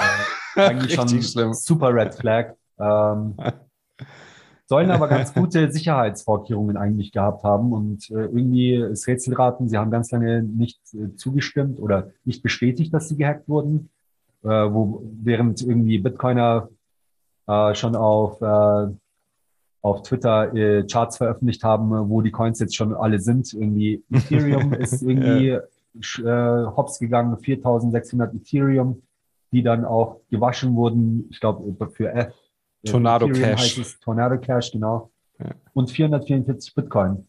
Das sind ja. auch Schwupps. Ich glaube, sie haben auch erklärt mittlerweile schon, dass sie das alles äh, wieder gut machen wollen an ihre Kunden. Ich meine, es sind. Es und es ist ja auch so, dass ist es ja wohl anscheinend so gewesen, dass nicht deren Storage-Lösung gehackt wurde, ähm, was ja ein gutes Zeichen ist. Das heißt, die, die Hacker konnten nicht einfach irgendwie die ganzen, die ganzen äh, Cold- oder Warm-Storage äh, leer räumen, sondern so wie, soweit ich das verstanden habe, wurde deren, ähm, deren, deren Nutzer-Accounts wurden gehackt, sodass wirklich nur von einzelnen Nutzer sozusagen die Funds abgezogen wurden. Wie das genau möglich war, selbst obwohl 2FA bei den Nutzern aktiviert war, das, da schreiben sie nichts drüber, aber da scheint wohl ein Bug oder sowas äh, vorhanden gewesen zu sein. Ja. Lasst eure äh, Coins nicht auf dem Exchange. Wollte ich gerade sagen. Das ist egal, wie cool die Domain klingt, äh, auch wenn sie auf .com endet, auch wenn Krypto drin ist. Es ist einfach der, der allererste Schritt zur Souveränität eigenen Keys halten. Das ist das Wichtigste. Es muss auch Der allererste Schritt zur Souveränität ist eine Bitbox nur zwei Bitcoin Only Edition kaufen. das ist der zweite Schritt. Machen wir direkt mal weiter. Sagen. Das ist der zweite Schritt. Also wirklich, ob, ob das, ich weiß, ich fahre ich fahr jetzt hier ein bisschen in die, in die, in den Werbespot rein. Aber wirklich, es gibt Leute, die können sich, ja, die, eine, Hard, eine, eine Mobile Wallet ist vollkommen cool für den Anfang, ja. Und dann ja wenn es eine größere Summe ist, besorgt euch bitte die Bitbox 02. So, und jetzt ja. kommst du. genau, Bitbox 02, Hardware Wallets. Am besten, ihr wisst es, gleich 10 kaufen und beim Checkout, und dann könnt ihr nämlich schön verschenken äh, oder auch noch weiter verkaufen, wie auch immer. Ähm, äh, beim Checkout einfach 2110 eingeben, dann kriegt ihr nämlich 10% Rabatt. Ansonsten könnt ihr 21 beim Checkout eingeben bei jeder beliebigen äh, Menge an Bitboxen und dann bekommt ihr 5% Rabatt und geht bitte über unseren Link shiftcrypto.ch slash 21, weil dann ähm, bekommen wir als Verein auch noch ein Kickback und können die Gelder für sinnvolle Projekte im Bitcoin-Space investieren. Und wenn ihr schon eine Bitbox habt, dann macht es Sinn, sich mal das neue Firmware-Update anzuschauen. Das erste Firmware-Update in diesem Jahr. Das ist nämlich jetzt rausgekommen diese Woche. Und äh, zum einen ist es gibt ein Security-Update an der Stelle. Und zwar ist äh, den Entwicklern bei Shift aufgefallen, dass es eine Methode gibt, theoretisch bei einzelnen Nutzern äh, ja, eine, eine, eine, eine Attacke durchzuführen, die einen Zugriff auf den Seed ermöglicht. In der Theorie zumindest, in der Praxis wurde die Attacke noch nicht umgesetzt. Aber damit sie auch niemals umgesetzt werden kann, äh, ist in dem, in dem neuen Firmware-Update auch gleich ein Bugfix mit drin. Und was auch ganz cool ist, äh, ihr könnt jetzt mit dem neuen Firmware-Update auch an Taproot-Adressen äh, Funds versenden. Damit steht also auch der Nutzung von Taproot jetzt nichts mehr im Weg, wenn ihr eine Bitbox 02 Bitcoin Only Edition habt. Ich habe tatsächlich vor zwei Wochen meine erste Bitcoin Bitbox aufgesetzt und zwar nicht für mich persönlich. Ich habe sie gekauft und meiner Cousine geschenkt. Mhm. Sie, hat, sie hat nämlich nach mehreren Jahren, also ihr Vater hat sie dann angewiesen, nachdem ich ihn bestimmt, ich glaube 2015 habe ich ihn, habe ich das erste Mal bei, von Bitcoin erzählt, als es bei 160 Dollar war.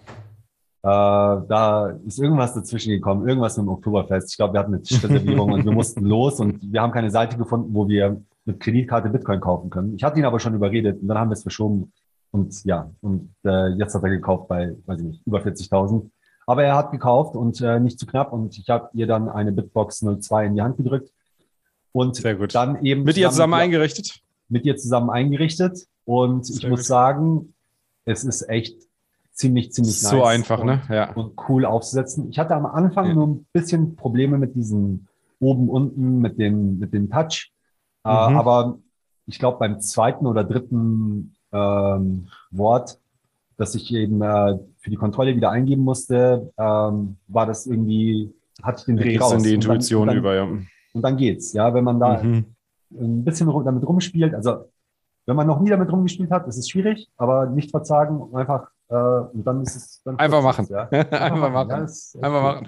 Ich, ich, muss ja sagen, ich habe auch einigen Leuten geholfen, das einzurichten und das, was, was ich, ich weiß noch nicht, wie man das machen kann, ähm, ob man das visuell oder irgendwie durch durch zusätzliches Material oder sonst irgendwie unterstützen kann. Aber das Verständnis darüber, was ein Seed ist und was ein Passphrase ist und wie wichtig dieser Seed ist und wie der funktioniert, das ist irgendwie trotzdem, also ich meine, das, das ist was, da brauchen die Leute nochmal zusätzlich äh, irgendwie Input, selbst wenn sie eine Hardware-Wallet haben und die aufsetzen, bis man dieses, bis man das verstanden hat, bis man da sich wohlfühlt ähm, das dauert. Also ich meine, ich habe selbst heute noch einen Anruf bekommen von jemandem, dem ich geholfen habe, vor über einem halben Jahr die Bitbox einzurichten. Und dann kam halt so, ja, was ist, was ist, wenn die Bitbox kaputt geht? Ähm, dann komme ich ja gar nicht mehr an meine Bitcoins ran. Und das, obwohl ich mehrmals darauf hingewiesen habe, hey, wir haben ja Backup, ne? wir haben ein Backup mit Seeds. Also es ist, es ist nicht einfach, gerade für Einsteiger. Deswegen, wenn ihr Bitboxen habt, deswegen mein Tipp, auch kauft direkt 10 und setzt euch mit den Leuten zusammen hin, recht, richtet ihnen die Bitbox ein und vor allem erklärt ihnen, was ein Seed ist und wie wichtig dieser Seed ist. Das ist, glaube ich, das A und O. Erklärt ihnen immer, wie wichtig dieser Seed ist und ungefähr, dass sie ungefähr ein Verständnis dafür bekommen, wie der Seed funktioniert. So, jetzt aber genug Werbung. Gehen wir direkt mal weiter zu den Community News. Äh, es gibt, äh, das gibt es eigentlich schon seit letzter Woche, haben wir letzte Woche nur vergessen, neues Meetup ähm, ist jetzt auf der Karte mit drauf und zwar in Bonn. Ist kein offizielles 21 Meetup, sondern ein Bitcoin Meetup, aber das macht nichts, wollen wir trotzdem erwähnen. Äh, schaut mal rein. Die Gruppe, die Telegram-Gruppe ist jetzt auch auf der Karte verlinkt ähm, seit letzter Woche. Äh, genau, für alle, die aus Bonn und Umgebung kommen. Dann haben wir einiges an Shoutouts, nee, eigentlich sogar nur einen einzigen Shoutout. ähm, genau, ein Shoutout haben wir heute. Äh, ich lese ihn einfach mal vor. Lotto, Totto, don't ask why, Ausrufzeichen. Vielen Dank auf jeden Fall für die 21.000 Satz vom 13. Januar. Und dann ist mir aufgefallen, und wir wurden darauf hingewiesen, besser gesagt, mir ist nicht aufgefallen, sondern wir wurden darauf hingewiesen, dass wir einen Shoutout zweimal verkackt haben. Deswegen möchte ich es jetzt nochmal ausführlich nochmal hier erklären. Ähm, nämlich der äh, Finn hat uns einen Shoutout im Dezember bereits geschickt und den Text per Telegram zukommen lassen. Das lese ich jetzt mal ganz kurz vor. Also, wenn ihr auch einen sicheren Cold Wallet oder Uncle Jim Wallet haben wollt, braucht ihr am besten dafür gemachte Tüten, die ein möglicher Dieb, die ein möglicher Dieb nicht einfach aufreißen oder gegebenenfalls gegen eine andere Tüte umtauschen kann. Weil, äh, dies wird durch einmalige Nummern, die auf jeder Tüte sind, sichergestellt. Diese Tüten sind zugeschnittenes, zugeschnittenes Terra, Terra Slate Paper, das reiß- und wasserfest ist. Perfekt, um seine zwölf Wörter aufzuschreiben, könnt ihr im Frankenstein-Shop kaufen. Die URL ist frankenstein.bitcoinops.de. Auf beides bekommt ihr auch mit dem 21 Discount-Code 10% Rabatt. Und ähm, auch hier werden, äh, ohne dass ihr irgendwas machen müsst, auf einen speziellen Link klicken müsst, gibt es auch nochmal ein Kickback an den Verein. Vielen Dank dafür von, von Finn. Ähm, und wenn ihr euch in dem Shop umschaut, ihr findet dort auch Spectre DIYs äh, könnt ihr euch da direkt kaufen. Also diese, diese Frankenstein Spectres. Äh, da ist auch eine schöne Möglichkeit, äh, da einen Einstieg in die DIY Hardware Wallet Welt zu machen. Schöne Grüße an Finn. Äh, großartige Geschichte. Frankenstein. Äh, Frankenstein.bitcoinops.de. Äh, super junge Jungs aus München. Mhm. Äh, die da wirklich äh, sich ganz früh üben und äh, richtig geil, geilen Stuff machen. Also großes Shoutout und großes Lob. Voll, genau. Und jetzt machen wir weiter mit unserem YouTube-Kanal leider gibt es kein neues Video. Doch, es gibt ein neues Video. jetzt wollte ich gerade sagen, jetzt kann Markus schön ein bisschen was zum, zum Stammtisch Nummer 6 berichten, der letzte Woche online, am Donnerstag online gegangen ist und auch schon wieder echt gut Views hat. Ähm, waren, glaube ich, so zwölf Leute diesmal dabei, oder elf Leute dabei, wohl eine recht lustige Runde. Ich habe selbst noch nicht gesehen. Markus war dabei, jetzt ist Markus leider heute schon rausgedroppt. Ähm, der musste, musste sich jetzt um seine Frau kümmern und Familie kümmern. Deswegen äh, machen Kemal und ich hier alleine weiter. Aber schaut euch den Stammtisch Nummer 6 an an. Wirklich sehr coole Sache und auch die Zuschauerzahlen beim Stammtisch wachsen wirklich Woche für Woche. Schön zu sehen, dass dieses Projekt auch äh, Fahrt aufnimmt. Genau, dann kommen wir endlich zum Lightning Hack Day in Istanbul. Wir haben es eben schon angekündigt. Äh, Kemal, erzähl mal, wie, wie, wie laufen die Organisation? Wie läuft die Organisation? Was ist der aktuelle Stand? Äh, was können wir erwarten? Was ist dein absolut persönliches Highlight, äh, was wir dort erleben können? Ähm, ja, also vielleicht mal ein bisschen zum Hintergrund, äh, warum eigentlich Istanbul? Ähm, äh, Fulmo war ja mit in Adopting, bei der Adopting Bitcoin mit am Start und äh, es gab ja jetzt wegen Corona schon seit ja, zwei Jahren, ich glaube, die letzte war in München, die Lightning Hack Days. Mhm. Also äh, Lightning-Treffen in Meetspace sind extrem rar geworden durch diese Pandemie. Und ähm, deswegen Und ähm, ja, und hier in der Türkei ist es noch relativ entspannt. Ähm, die Grenzen sind offen, man kann nur mit einem PCR-Test einreisen und auch äh, Versammlungen mit ja, 150, 200 Leuten sind äh, jetzt möglich. Ohne Auflagen also, möglich. Ohne, ohne größere Auflagen. Also es wurden jetzt letztens auch nochmal, also es gab hier anscheinend, ich habe es gar nicht so viel mitbekommen, weil ich das viel draußen bin. Ich bin nur hier ständig vom Computer. Ähm, das aber ich. Ich, wollt, ich, wollte mal letztens irgendwie zu einem Basketballspiel und, ähm, und habe mir nach Karten äh, geschaut und da stand irgendwas drin, ja, die gucken dann, ob du, ob du vaccinated bist. Und das wurde jetzt auch aufgehoben. Also das war jetzt von September bis, bis letzte Woche gab es da Einschränkungen, wenn man fliegen möchte ähm, innerhalb der Türkei oder zu Theater besuchen oder ins Konzert oder in eine Disco oder in einen Club möchte, dann musste man da seinen Double Wax vorzeigen. Und das ist jetzt nicht mehr so, das wurde jetzt also zurückgeschraubt quasi, die Hysterie. Und ähm, ja, und entsprechend äh, in Europa kann man das ja kaum machen. Und das ist mit ein großer Punkt gewesen. Und natürlich ist Istanbul eben auch eine Stadt, die, wo es sich jederzeit lohnt, mal zu besuchen. Ähm, ja, wegen der Inflation ist es hier auch sehr günstig für Europäer. Und was ist, was ist jetzt, was würdest du sagen, ist jetzt, wenn, wenn du den Lightning Hack Day anschaust, was ist da jetzt so das, das Highlight? Muss ich mir das vorstellen, was ist die Location? Ähm, ist das mehr so äh, vortragsmäßig? Ist das wirklich so Hackathon wieder, wie wir das äh, von den Lightning Hack Days kennen? Genau, die ähm, Location. Das kommt da für Speaker hin. Die Location heißt Coberg. Es ist ein Coworking Space, brandneu, äh, am Goldenen Horn, direkt auf der historischen Altstadt, also gar nice. nicht weit äh, also ähm, gar nicht weit von der von Eminenö und von der Hagia Sophia und äh, vom Grand Bazaar. Also dort ist es äh, sehr, sehr viel los, viele Hotels, viele gastronomische Stätten, also wirklich äh, sehr internationales Publikum auch. Und ähm, ja, und dieses Coworking Space ist da äh, in, ja, inmitten von historischen Gemäuern, also aus osmanischen Zeiten, haben sie da ein sehr, sehr modernes Coworking Space gebaut äh, könnte genauso in Berlin oder New York stehen. Also ist wirklich top. Und die Jungs, die machen dort eben, die, die sind da relativ neu an den Start gekommen und ich wurde da äh, verbunden mit denen, ähm, weil wir auch eben nach einem Ort gesucht haben, um eben unser Bitcoin-Seminar zu machen, ein monatliches. Und ja, und äh, das ist ein ziemlich cooler Ort. Ähm, was die Sprecher angeht und sonstige Attraktionen, es wird natürlich den Bitcoin Beer Tab, den Lightning Beer Tab geben. Es wird vielleicht auch einen Workshop dazu geben. Grundsätzlich zur Organisierung oder Organisation ist eben äh, weniger Vorträge, weniger Reden, sondern äh, mehr basteln. Sehr, genau, und zwar basteln eben so nach dem Prinzip Barcamp oder Unconference eben sehr ähm, teilnehmergetriebene äh, Arbeitsgruppen, fünf bis zehn Leute, die, da setzt man sich eben am Morgen und am Mittag äh, jeweils zusammen und sagt, hey, äh, ich äh, habe diese Idee oder dieses Problem und möchte daran arbeiten. Ähm, und wer hat Lust, sich da anzuschließen? Und dann sucht man sich einen der vielen Meetingräume aus, die eben vollständig ausgestattet sind und kann da dann eben mehrere Stunden zusammen hacken. Und ähm, ja, und das geht dann eben ein ganzes Wochenende so. Am Freitag geht es erst am Nachmittag los, also am ersten Tag. Ähm, da wird es dann drei Keynotes geben. Ähm, unter anderem, ich weiß es nicht genau, die Aufteilung gibt es, glaube ich, noch nicht, aber René Peckert hat sich zum Beispiel angekündigt.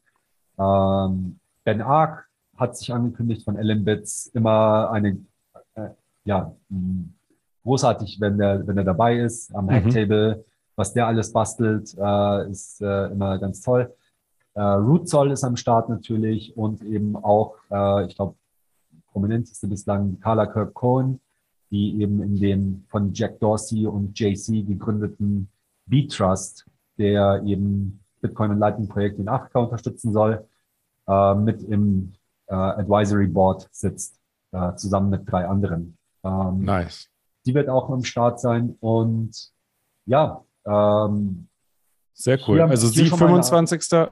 25. bis 27. Februar in Istanbul ist es und anmelden kann man sich unter äh, lightninghackday.fulmo.org. Ne? Wir werden das auch nochmal verlinken. Und genau. die, die Preise, wie teuer ist das Ganze? Ähm, jetzt muss ich Wahrscheinlich so, so, Also es gibt verschiedene Tickets. So, so, es gibt so, 40, 50 Euro, ne? Es gibt Supporter-Tickets und es gibt auch Bilder-Tickets. Jetzt muss ich mal selber schauen. Also das Volta-Ticket kostet 149 äh, Euro, zahlbar mit Lightning. Das Bilder-Ticket kostet 21 Euro. Ähm, also da wird so ein bisschen kostsubventioniert, damit auch äh, jeder Geldbeutel teilnehmen kann. Es soll halt niemand ausgeschlossen werden, aber trotzdem soll sich ja, die Fallschatten eben selbst tragen. Genau. Äh, man kann auch einen Raspberry Blitz sich äh, äh, mit vorinstallierter Block oder äh, vorgestreamter Blockchain eben mit 4 GB RAM für 299 Euro ähm, dorthin bestellen und dort dann äh, entgegennehmen. Und, also ja. ansonsten lohnt es sich aber selbst einen mitzunehmen, wenn man den nicht bestellt. Auf jeden Fall. Und, und hier wird auch ein Aufruf, also es werden auch noch, also es ist ja participant-driven, ja, also es gibt jetzt äh, aber trotzdem, wenn irgendjemand irgendwie ein großes Thema hat, dass er irgendwie in die Welt hinaus posaunen möchte, muss, ja, und Twitter nicht genug dafür ist, äh, das ist definitiv ein guter Ort dafür. Bewerbt euch als Sprecher oder kommt einfach vorbei. Und, Melden ähm, bei dir oder beim äh, Jeff am besten, ne? Ich denke bei Jeff am besten über die Webseite, dann äh, läuft es auch alles zusammen ein. Ähm, und genau, also Meldet ja, euch an, supportet das Ganze, weil vor Ort in Istanbul wird es richtig abgehen mit Lightning. Das ist sehr geil zu sehen, dass vor allem auch äh, wir jetzt mal die Lightning Hack Days nicht nur in Deutschland sehen, sondern und nicht nur, nicht nur im, sagen wir mal, Zentraleuropa sehen, sondern auch äh, an, an anderen Orten. Ich glaube, New York gab es nur einen. Genau, genau in den USA. Äh, und jetzt ist mit Istanbul ist ja doch eigentlich so der zweite erst äh, außerhalb von Europa. Also außerhalb vom, von, von Zentraleuropa. Sehr geil. Dann äh, bei, wir haben auch News vom 21 äh, Beats Kanal. Wie ihr wisst, wir haben auf Soundcloud einen Kanal, der heißt 21 Beats. Und dort sind mittlerweile, ich glaube, schon so an die acht Tracks oder sowas veröffentlicht. Bisschen, bisschen gemixt, Hip-Hop, äh, bisschen ein Rock haben wir dabei äh, und, und Punk und äh, was haben wir noch? Ich glaube, ein bisschen RB ist auch dabei, ein, ein RB-Track.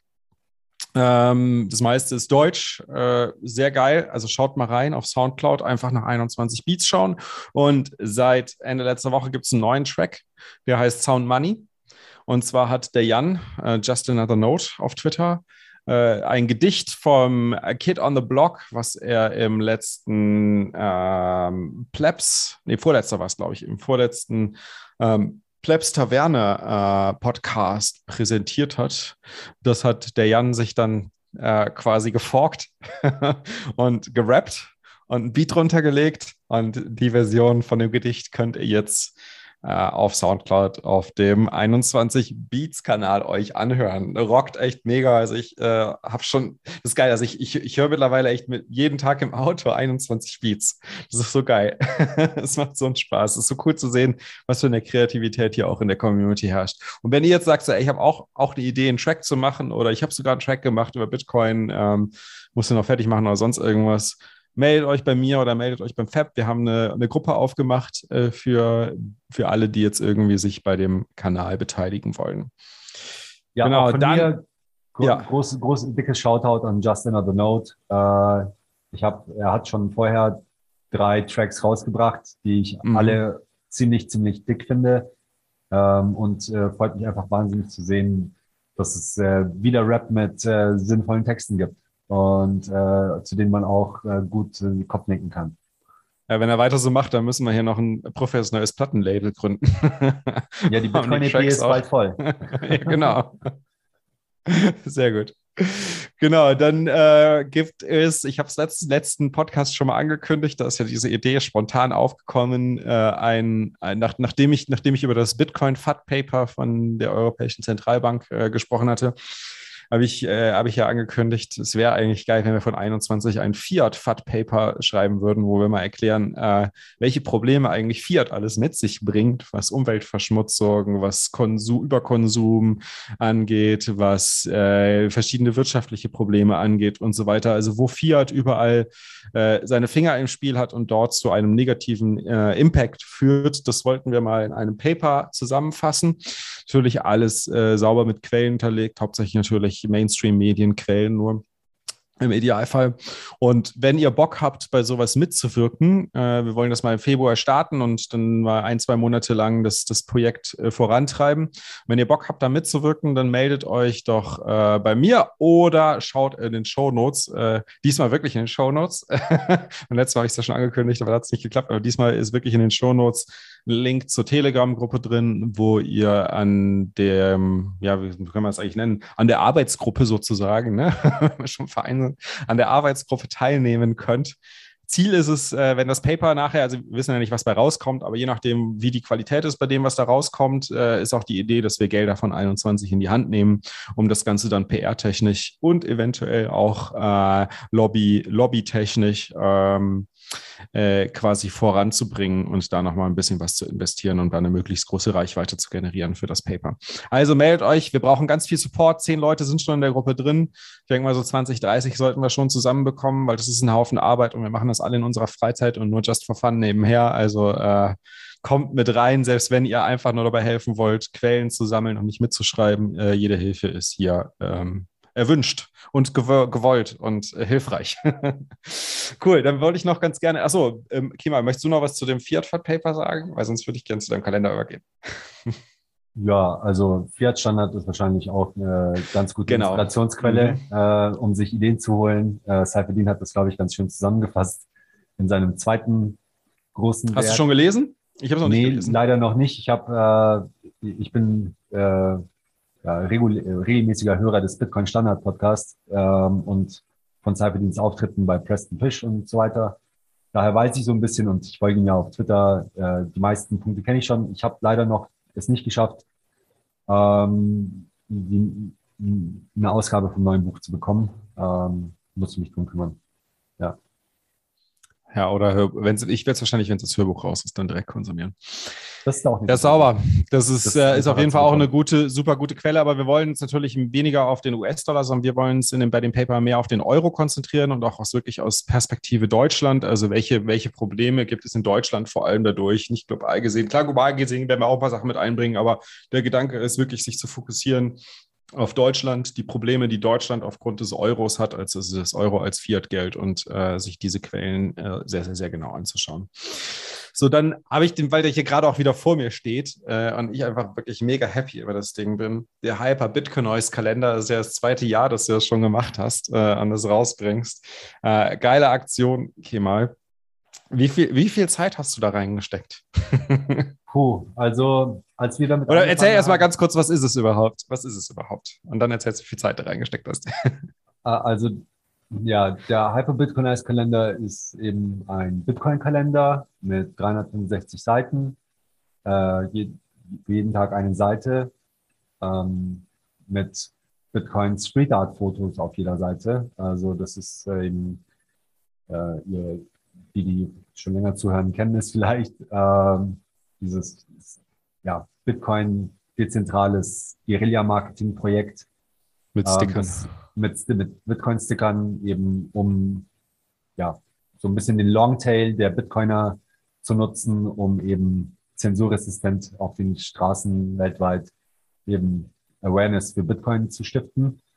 Ähm, mit so Slogans wie Fix the Money, mit dem Bitcoin-Logo. Also es wird keine Company oder sonst irgendwas beworben, es ist nur ein Bitcoin-Logo drauf und ein Slogan wie Bitcoin, äh, Fix the Money, Fix the World oder äh, Freedom Money. Äh, Aber das Foto ist ja nicht das Einzige, was drauf ist. Ne? Also wenn ich mir dran schaue, ich habe ja noch Zitate, ich habe noch äh, Block, Block Day Start, Block Day End, ähm, Till Next Halving, Difficulty Epoche. Genau. So viele Informationen, Zitate, äh, QR-Codes zu Bitcoin-Only-Webseiten of the Day. Also ey, krass, was da diesmal an Content reingeflossen ist. Das ist ja nochmal doppelt so viel wie, wie ich würde mal sagen, mindestens doppelt so viel wie, wie der im letzten Jahr. Ja, also wir haben da tatsächlich jetzt mal aufgestockt, was irgendwie den inhaltlichen Wert pro Seite auf, äh, angeht. Ähm, und die Idee war es eben so, also im ersten Jahr hatten wir eben immer nur ein Bitcoin Street Art Foto und auf der Rückseite ein Zitat und noch irgendwas, was wir gefunden haben, was an dem Tag in der Bitcoin-Historie passiert ist. Und für die zweite Edition haben wir zum einen eben jetzt eben das Format ein bisschen aufgebessert, eben mit Spiralbindung. Und äh, man kann es auf dem Und Tischaufsteller, aufstellen. Ja, genau, das ist cool. Ähm, ja, ähm, eben gelernt aus dem, aus dem ersten Jahr. Jetzt sieht es ein bisschen was nach aus und man kann es sich auch auf den Tisch stellen. Und inhaltlich haben wir eben, wie du schon gesagt hast, so ein paar Metriken, die man eben findet und die man eben projizieren kann in die Zukunft. Zwar jetzt nicht ganz genau, ich weiß nicht mehr, wie ganz mhm. genau das ist, weil es natürlich immer äh, abhängt, aber eben wir haben. Das ist wahrscheinlich jetzt nicht mehr genau. ja, man kann das nicht ausrechnen. Im 19. Meine, Januar, ja. Ähm, aber es kommt so ungefähr mehr oder weniger hin, ja, also zumindest die Epochen stimmen und der Projected Supply stimmt, also wie viele Bitcoin jetzt im Umlauf sind, wie viele äh, schon gemeint sind. Das ist so mehr oder weniger richtig. Ähm, natürlich nicht exakt richtig, äh, geht auch schwer. Ähm, und dazu haben wir noch ähm, eben eine, ein Repository auf GitHub ähm, mit einer ähm, Free and Open Source License, mit einer Copyleft License, eben, wo eben. Wie viele Leute ja, haben denn da eigentlich mitgewirkt jetzt bei dem Kalender? Ähm, das waren ich, meine Frau und der äh, Bitcushion. Ähm, und dann gab es noch ähm, ein paar Contributors extern, die ein paar Pull Requests gemacht haben. Also wir haben da quasi in diesem Repository ähm, gute Bitcoin-Artikel gesammelt. Ähm, und zwar haben wir sie auf den Tag auf das, äh, auf das Kalenderblatt getagt, äh, getan zum Jahrestag der Veröffentlichung. Also mm, okay. ähm, ich habe jetzt blöderweise nice. gar keinen da bei mir. Ich weiß jetzt gar nicht, welche, also äh, man kann dann quasi sehen, okay. Heute, äh, ist, äh, heute ist Stop Comparing Bitcoin to the Internet von Groove Banzai. Aber 2018, Banzai. ne? Genau, von 2018 genau. ist dann der, drei, der dritte, vierte Jahrestag dann. Genau, also heute ist der vierte Jahrestag von diesem Artikel und daneben ist eben der Titel und der Autor und ein QR-Code, mit dem man direkt äh, ohne Umschweife eben direkt, äh, den kann man einfach abscannen und dann diesen Artikel lesen. Und ähm, ja, das ist irgendwie ganz schön gewesen und auch, äh, also ich habe da viele. Aber viel Arbeit, oder? ja, ähm, ja, viel Arbeit, aber Arbeit, die Spaß macht, sage ich mal so. Sehr und, gut. und die Idee ist es eben, ja, ähm, quasi so ein bisschen ein Initial Block Download zu machen, eben äh, was eben den sozialen Diskurs äh, um Bitcoin herum angeht, äh, indem man eben jeden Tag diese Artikel am Jahrestag liest, was eben vor zehn Jahren, vor fünf Jahren, vor drei Jahren geschrieben wurde.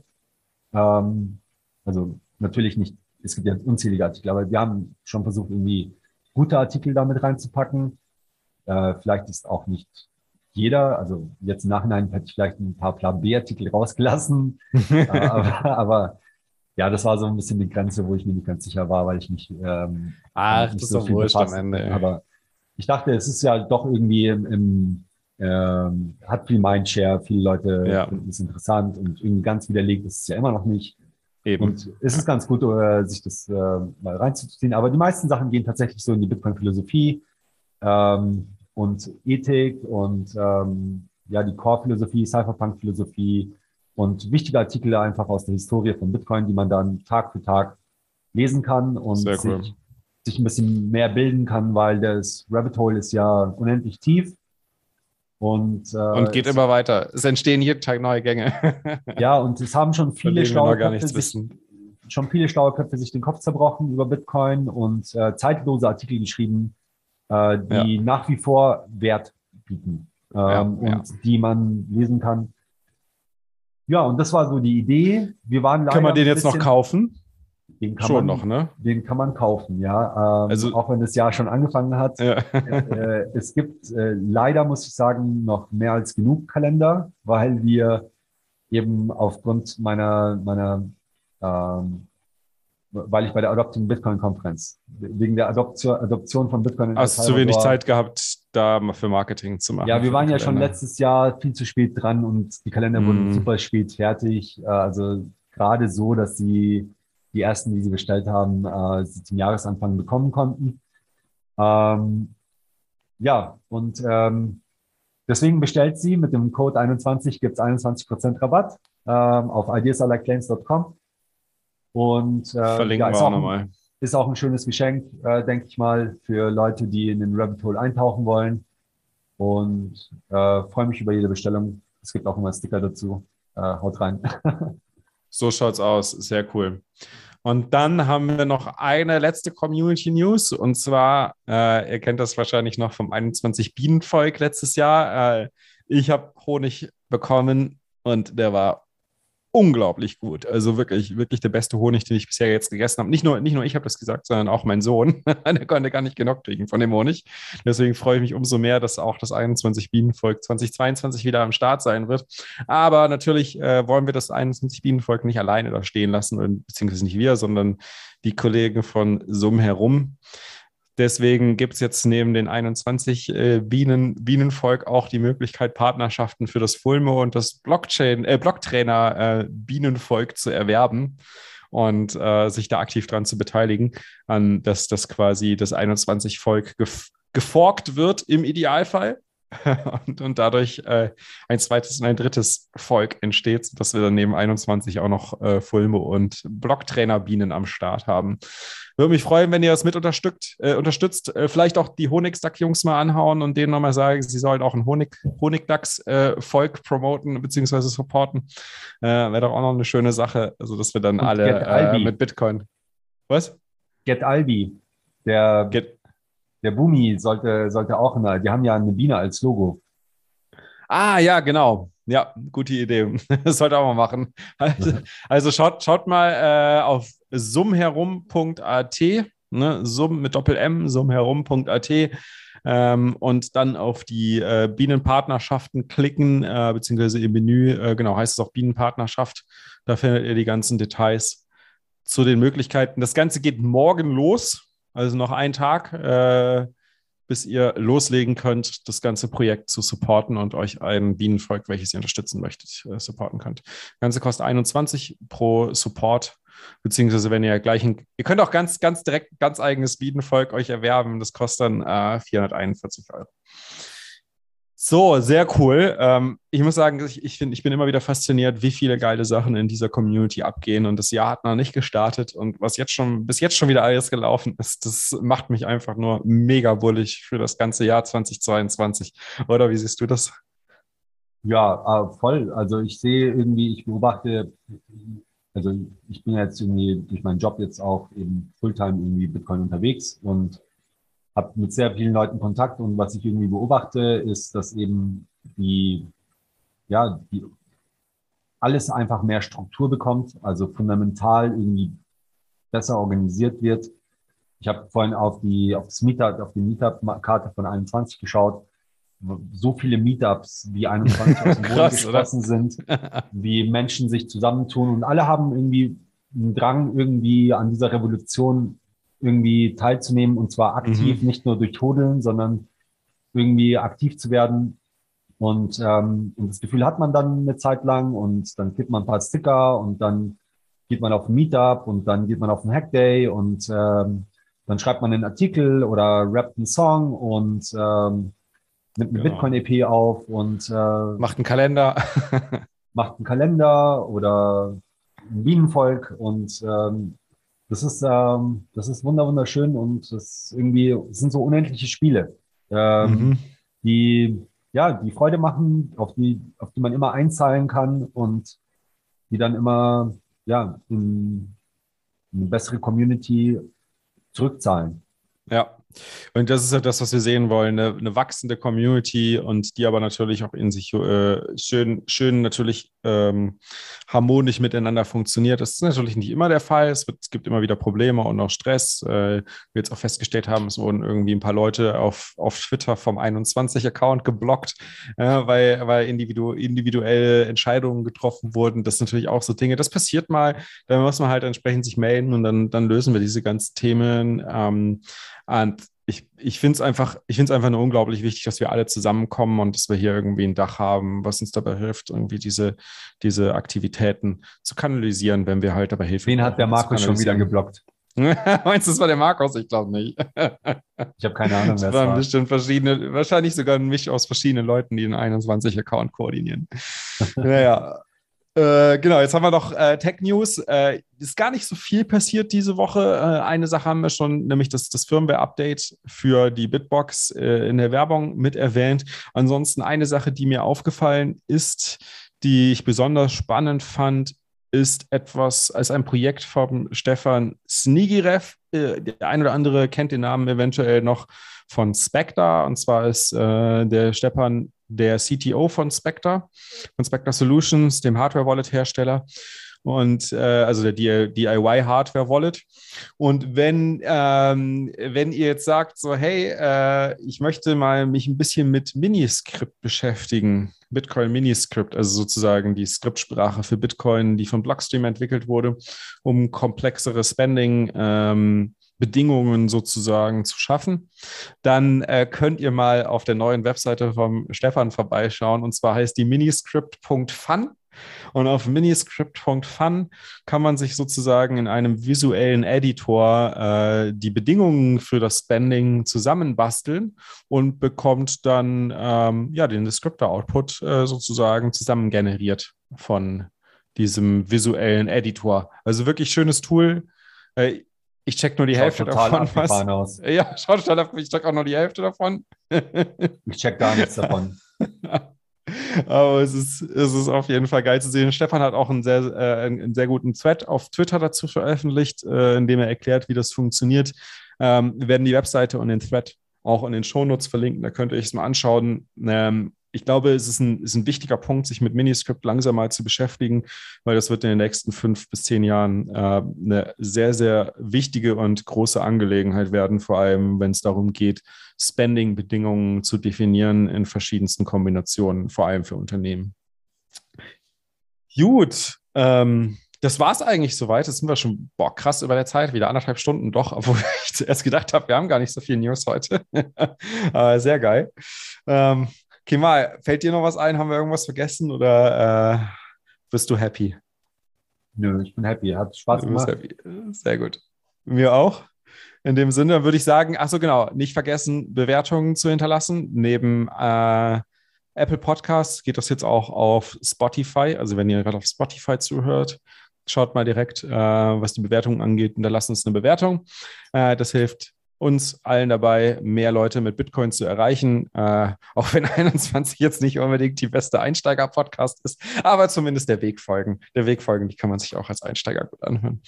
Genau, in dem Sinne, lasst schön Not laufen. Äh, und verschlüsselt eure Backups mit einem Seed Phrase, äh, mit einem Passphrase, Entschuldigung. Äh, und das Allerwichtigste, Satoshis stapeln. Und zwar am besten jeden Tag oder wenn er es nicht jeden Tag schafft, aber jede Woche zumindest. Schön. Einen schönen Abend euch. Ciao, ciao. Ciao, ciao.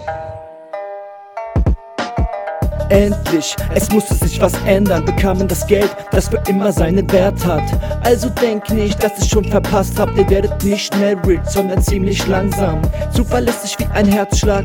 Mehr Power im Netz als bei Kohle und bei Kernkraft. Verbreitet es weiter, bis der Letzte es gecheckt hat. Frei sein ohne Ketten, ohne Herrschaft. Es ist schon seltsam, schau ich mir diese Welt an. Denke an Probleme, die durch das Geld kamen. Sie versuchen Wahrheiten zu verleugnen, um uns dann weiter systematisch auszubeuten. Ich bin ein Pleb, der die Reise nie bereute. Prinzipiell, weil mir Freiheit viel bedeutet. Sie handeln ungerecht, man wird von klein auf belogen. Vom Bankstern ganz oben dann eiskalt bestohlen. Ah, sie regieren, befehlen und zwingen uns ihr Gesetz auf. Lügen und bestehen. Sieht für dich das gerecht aus? Nein? Nein. Doch dann 2009, ah, endlich, es musste sich was ändern, bekamen das Geld, das für immer seinen Wert hat. Also denkt nicht, dass ihr schon verpasst habt, ihr werdet nicht schnell rich, sondern ziemlich langsam. Zuverlässig wie ein Herzschlag. Mehr Power im Netz als bei Kohle und bei Kernkraft. Verbreitet es weiter, bis der Letzte es gecheckt hat. Frei sein ohne Ketten, ohne Herrschaft. Es ist nicht cool, man, guck dir den Konsum an. Muss man die Welt zerstören, weil man das so gut kann?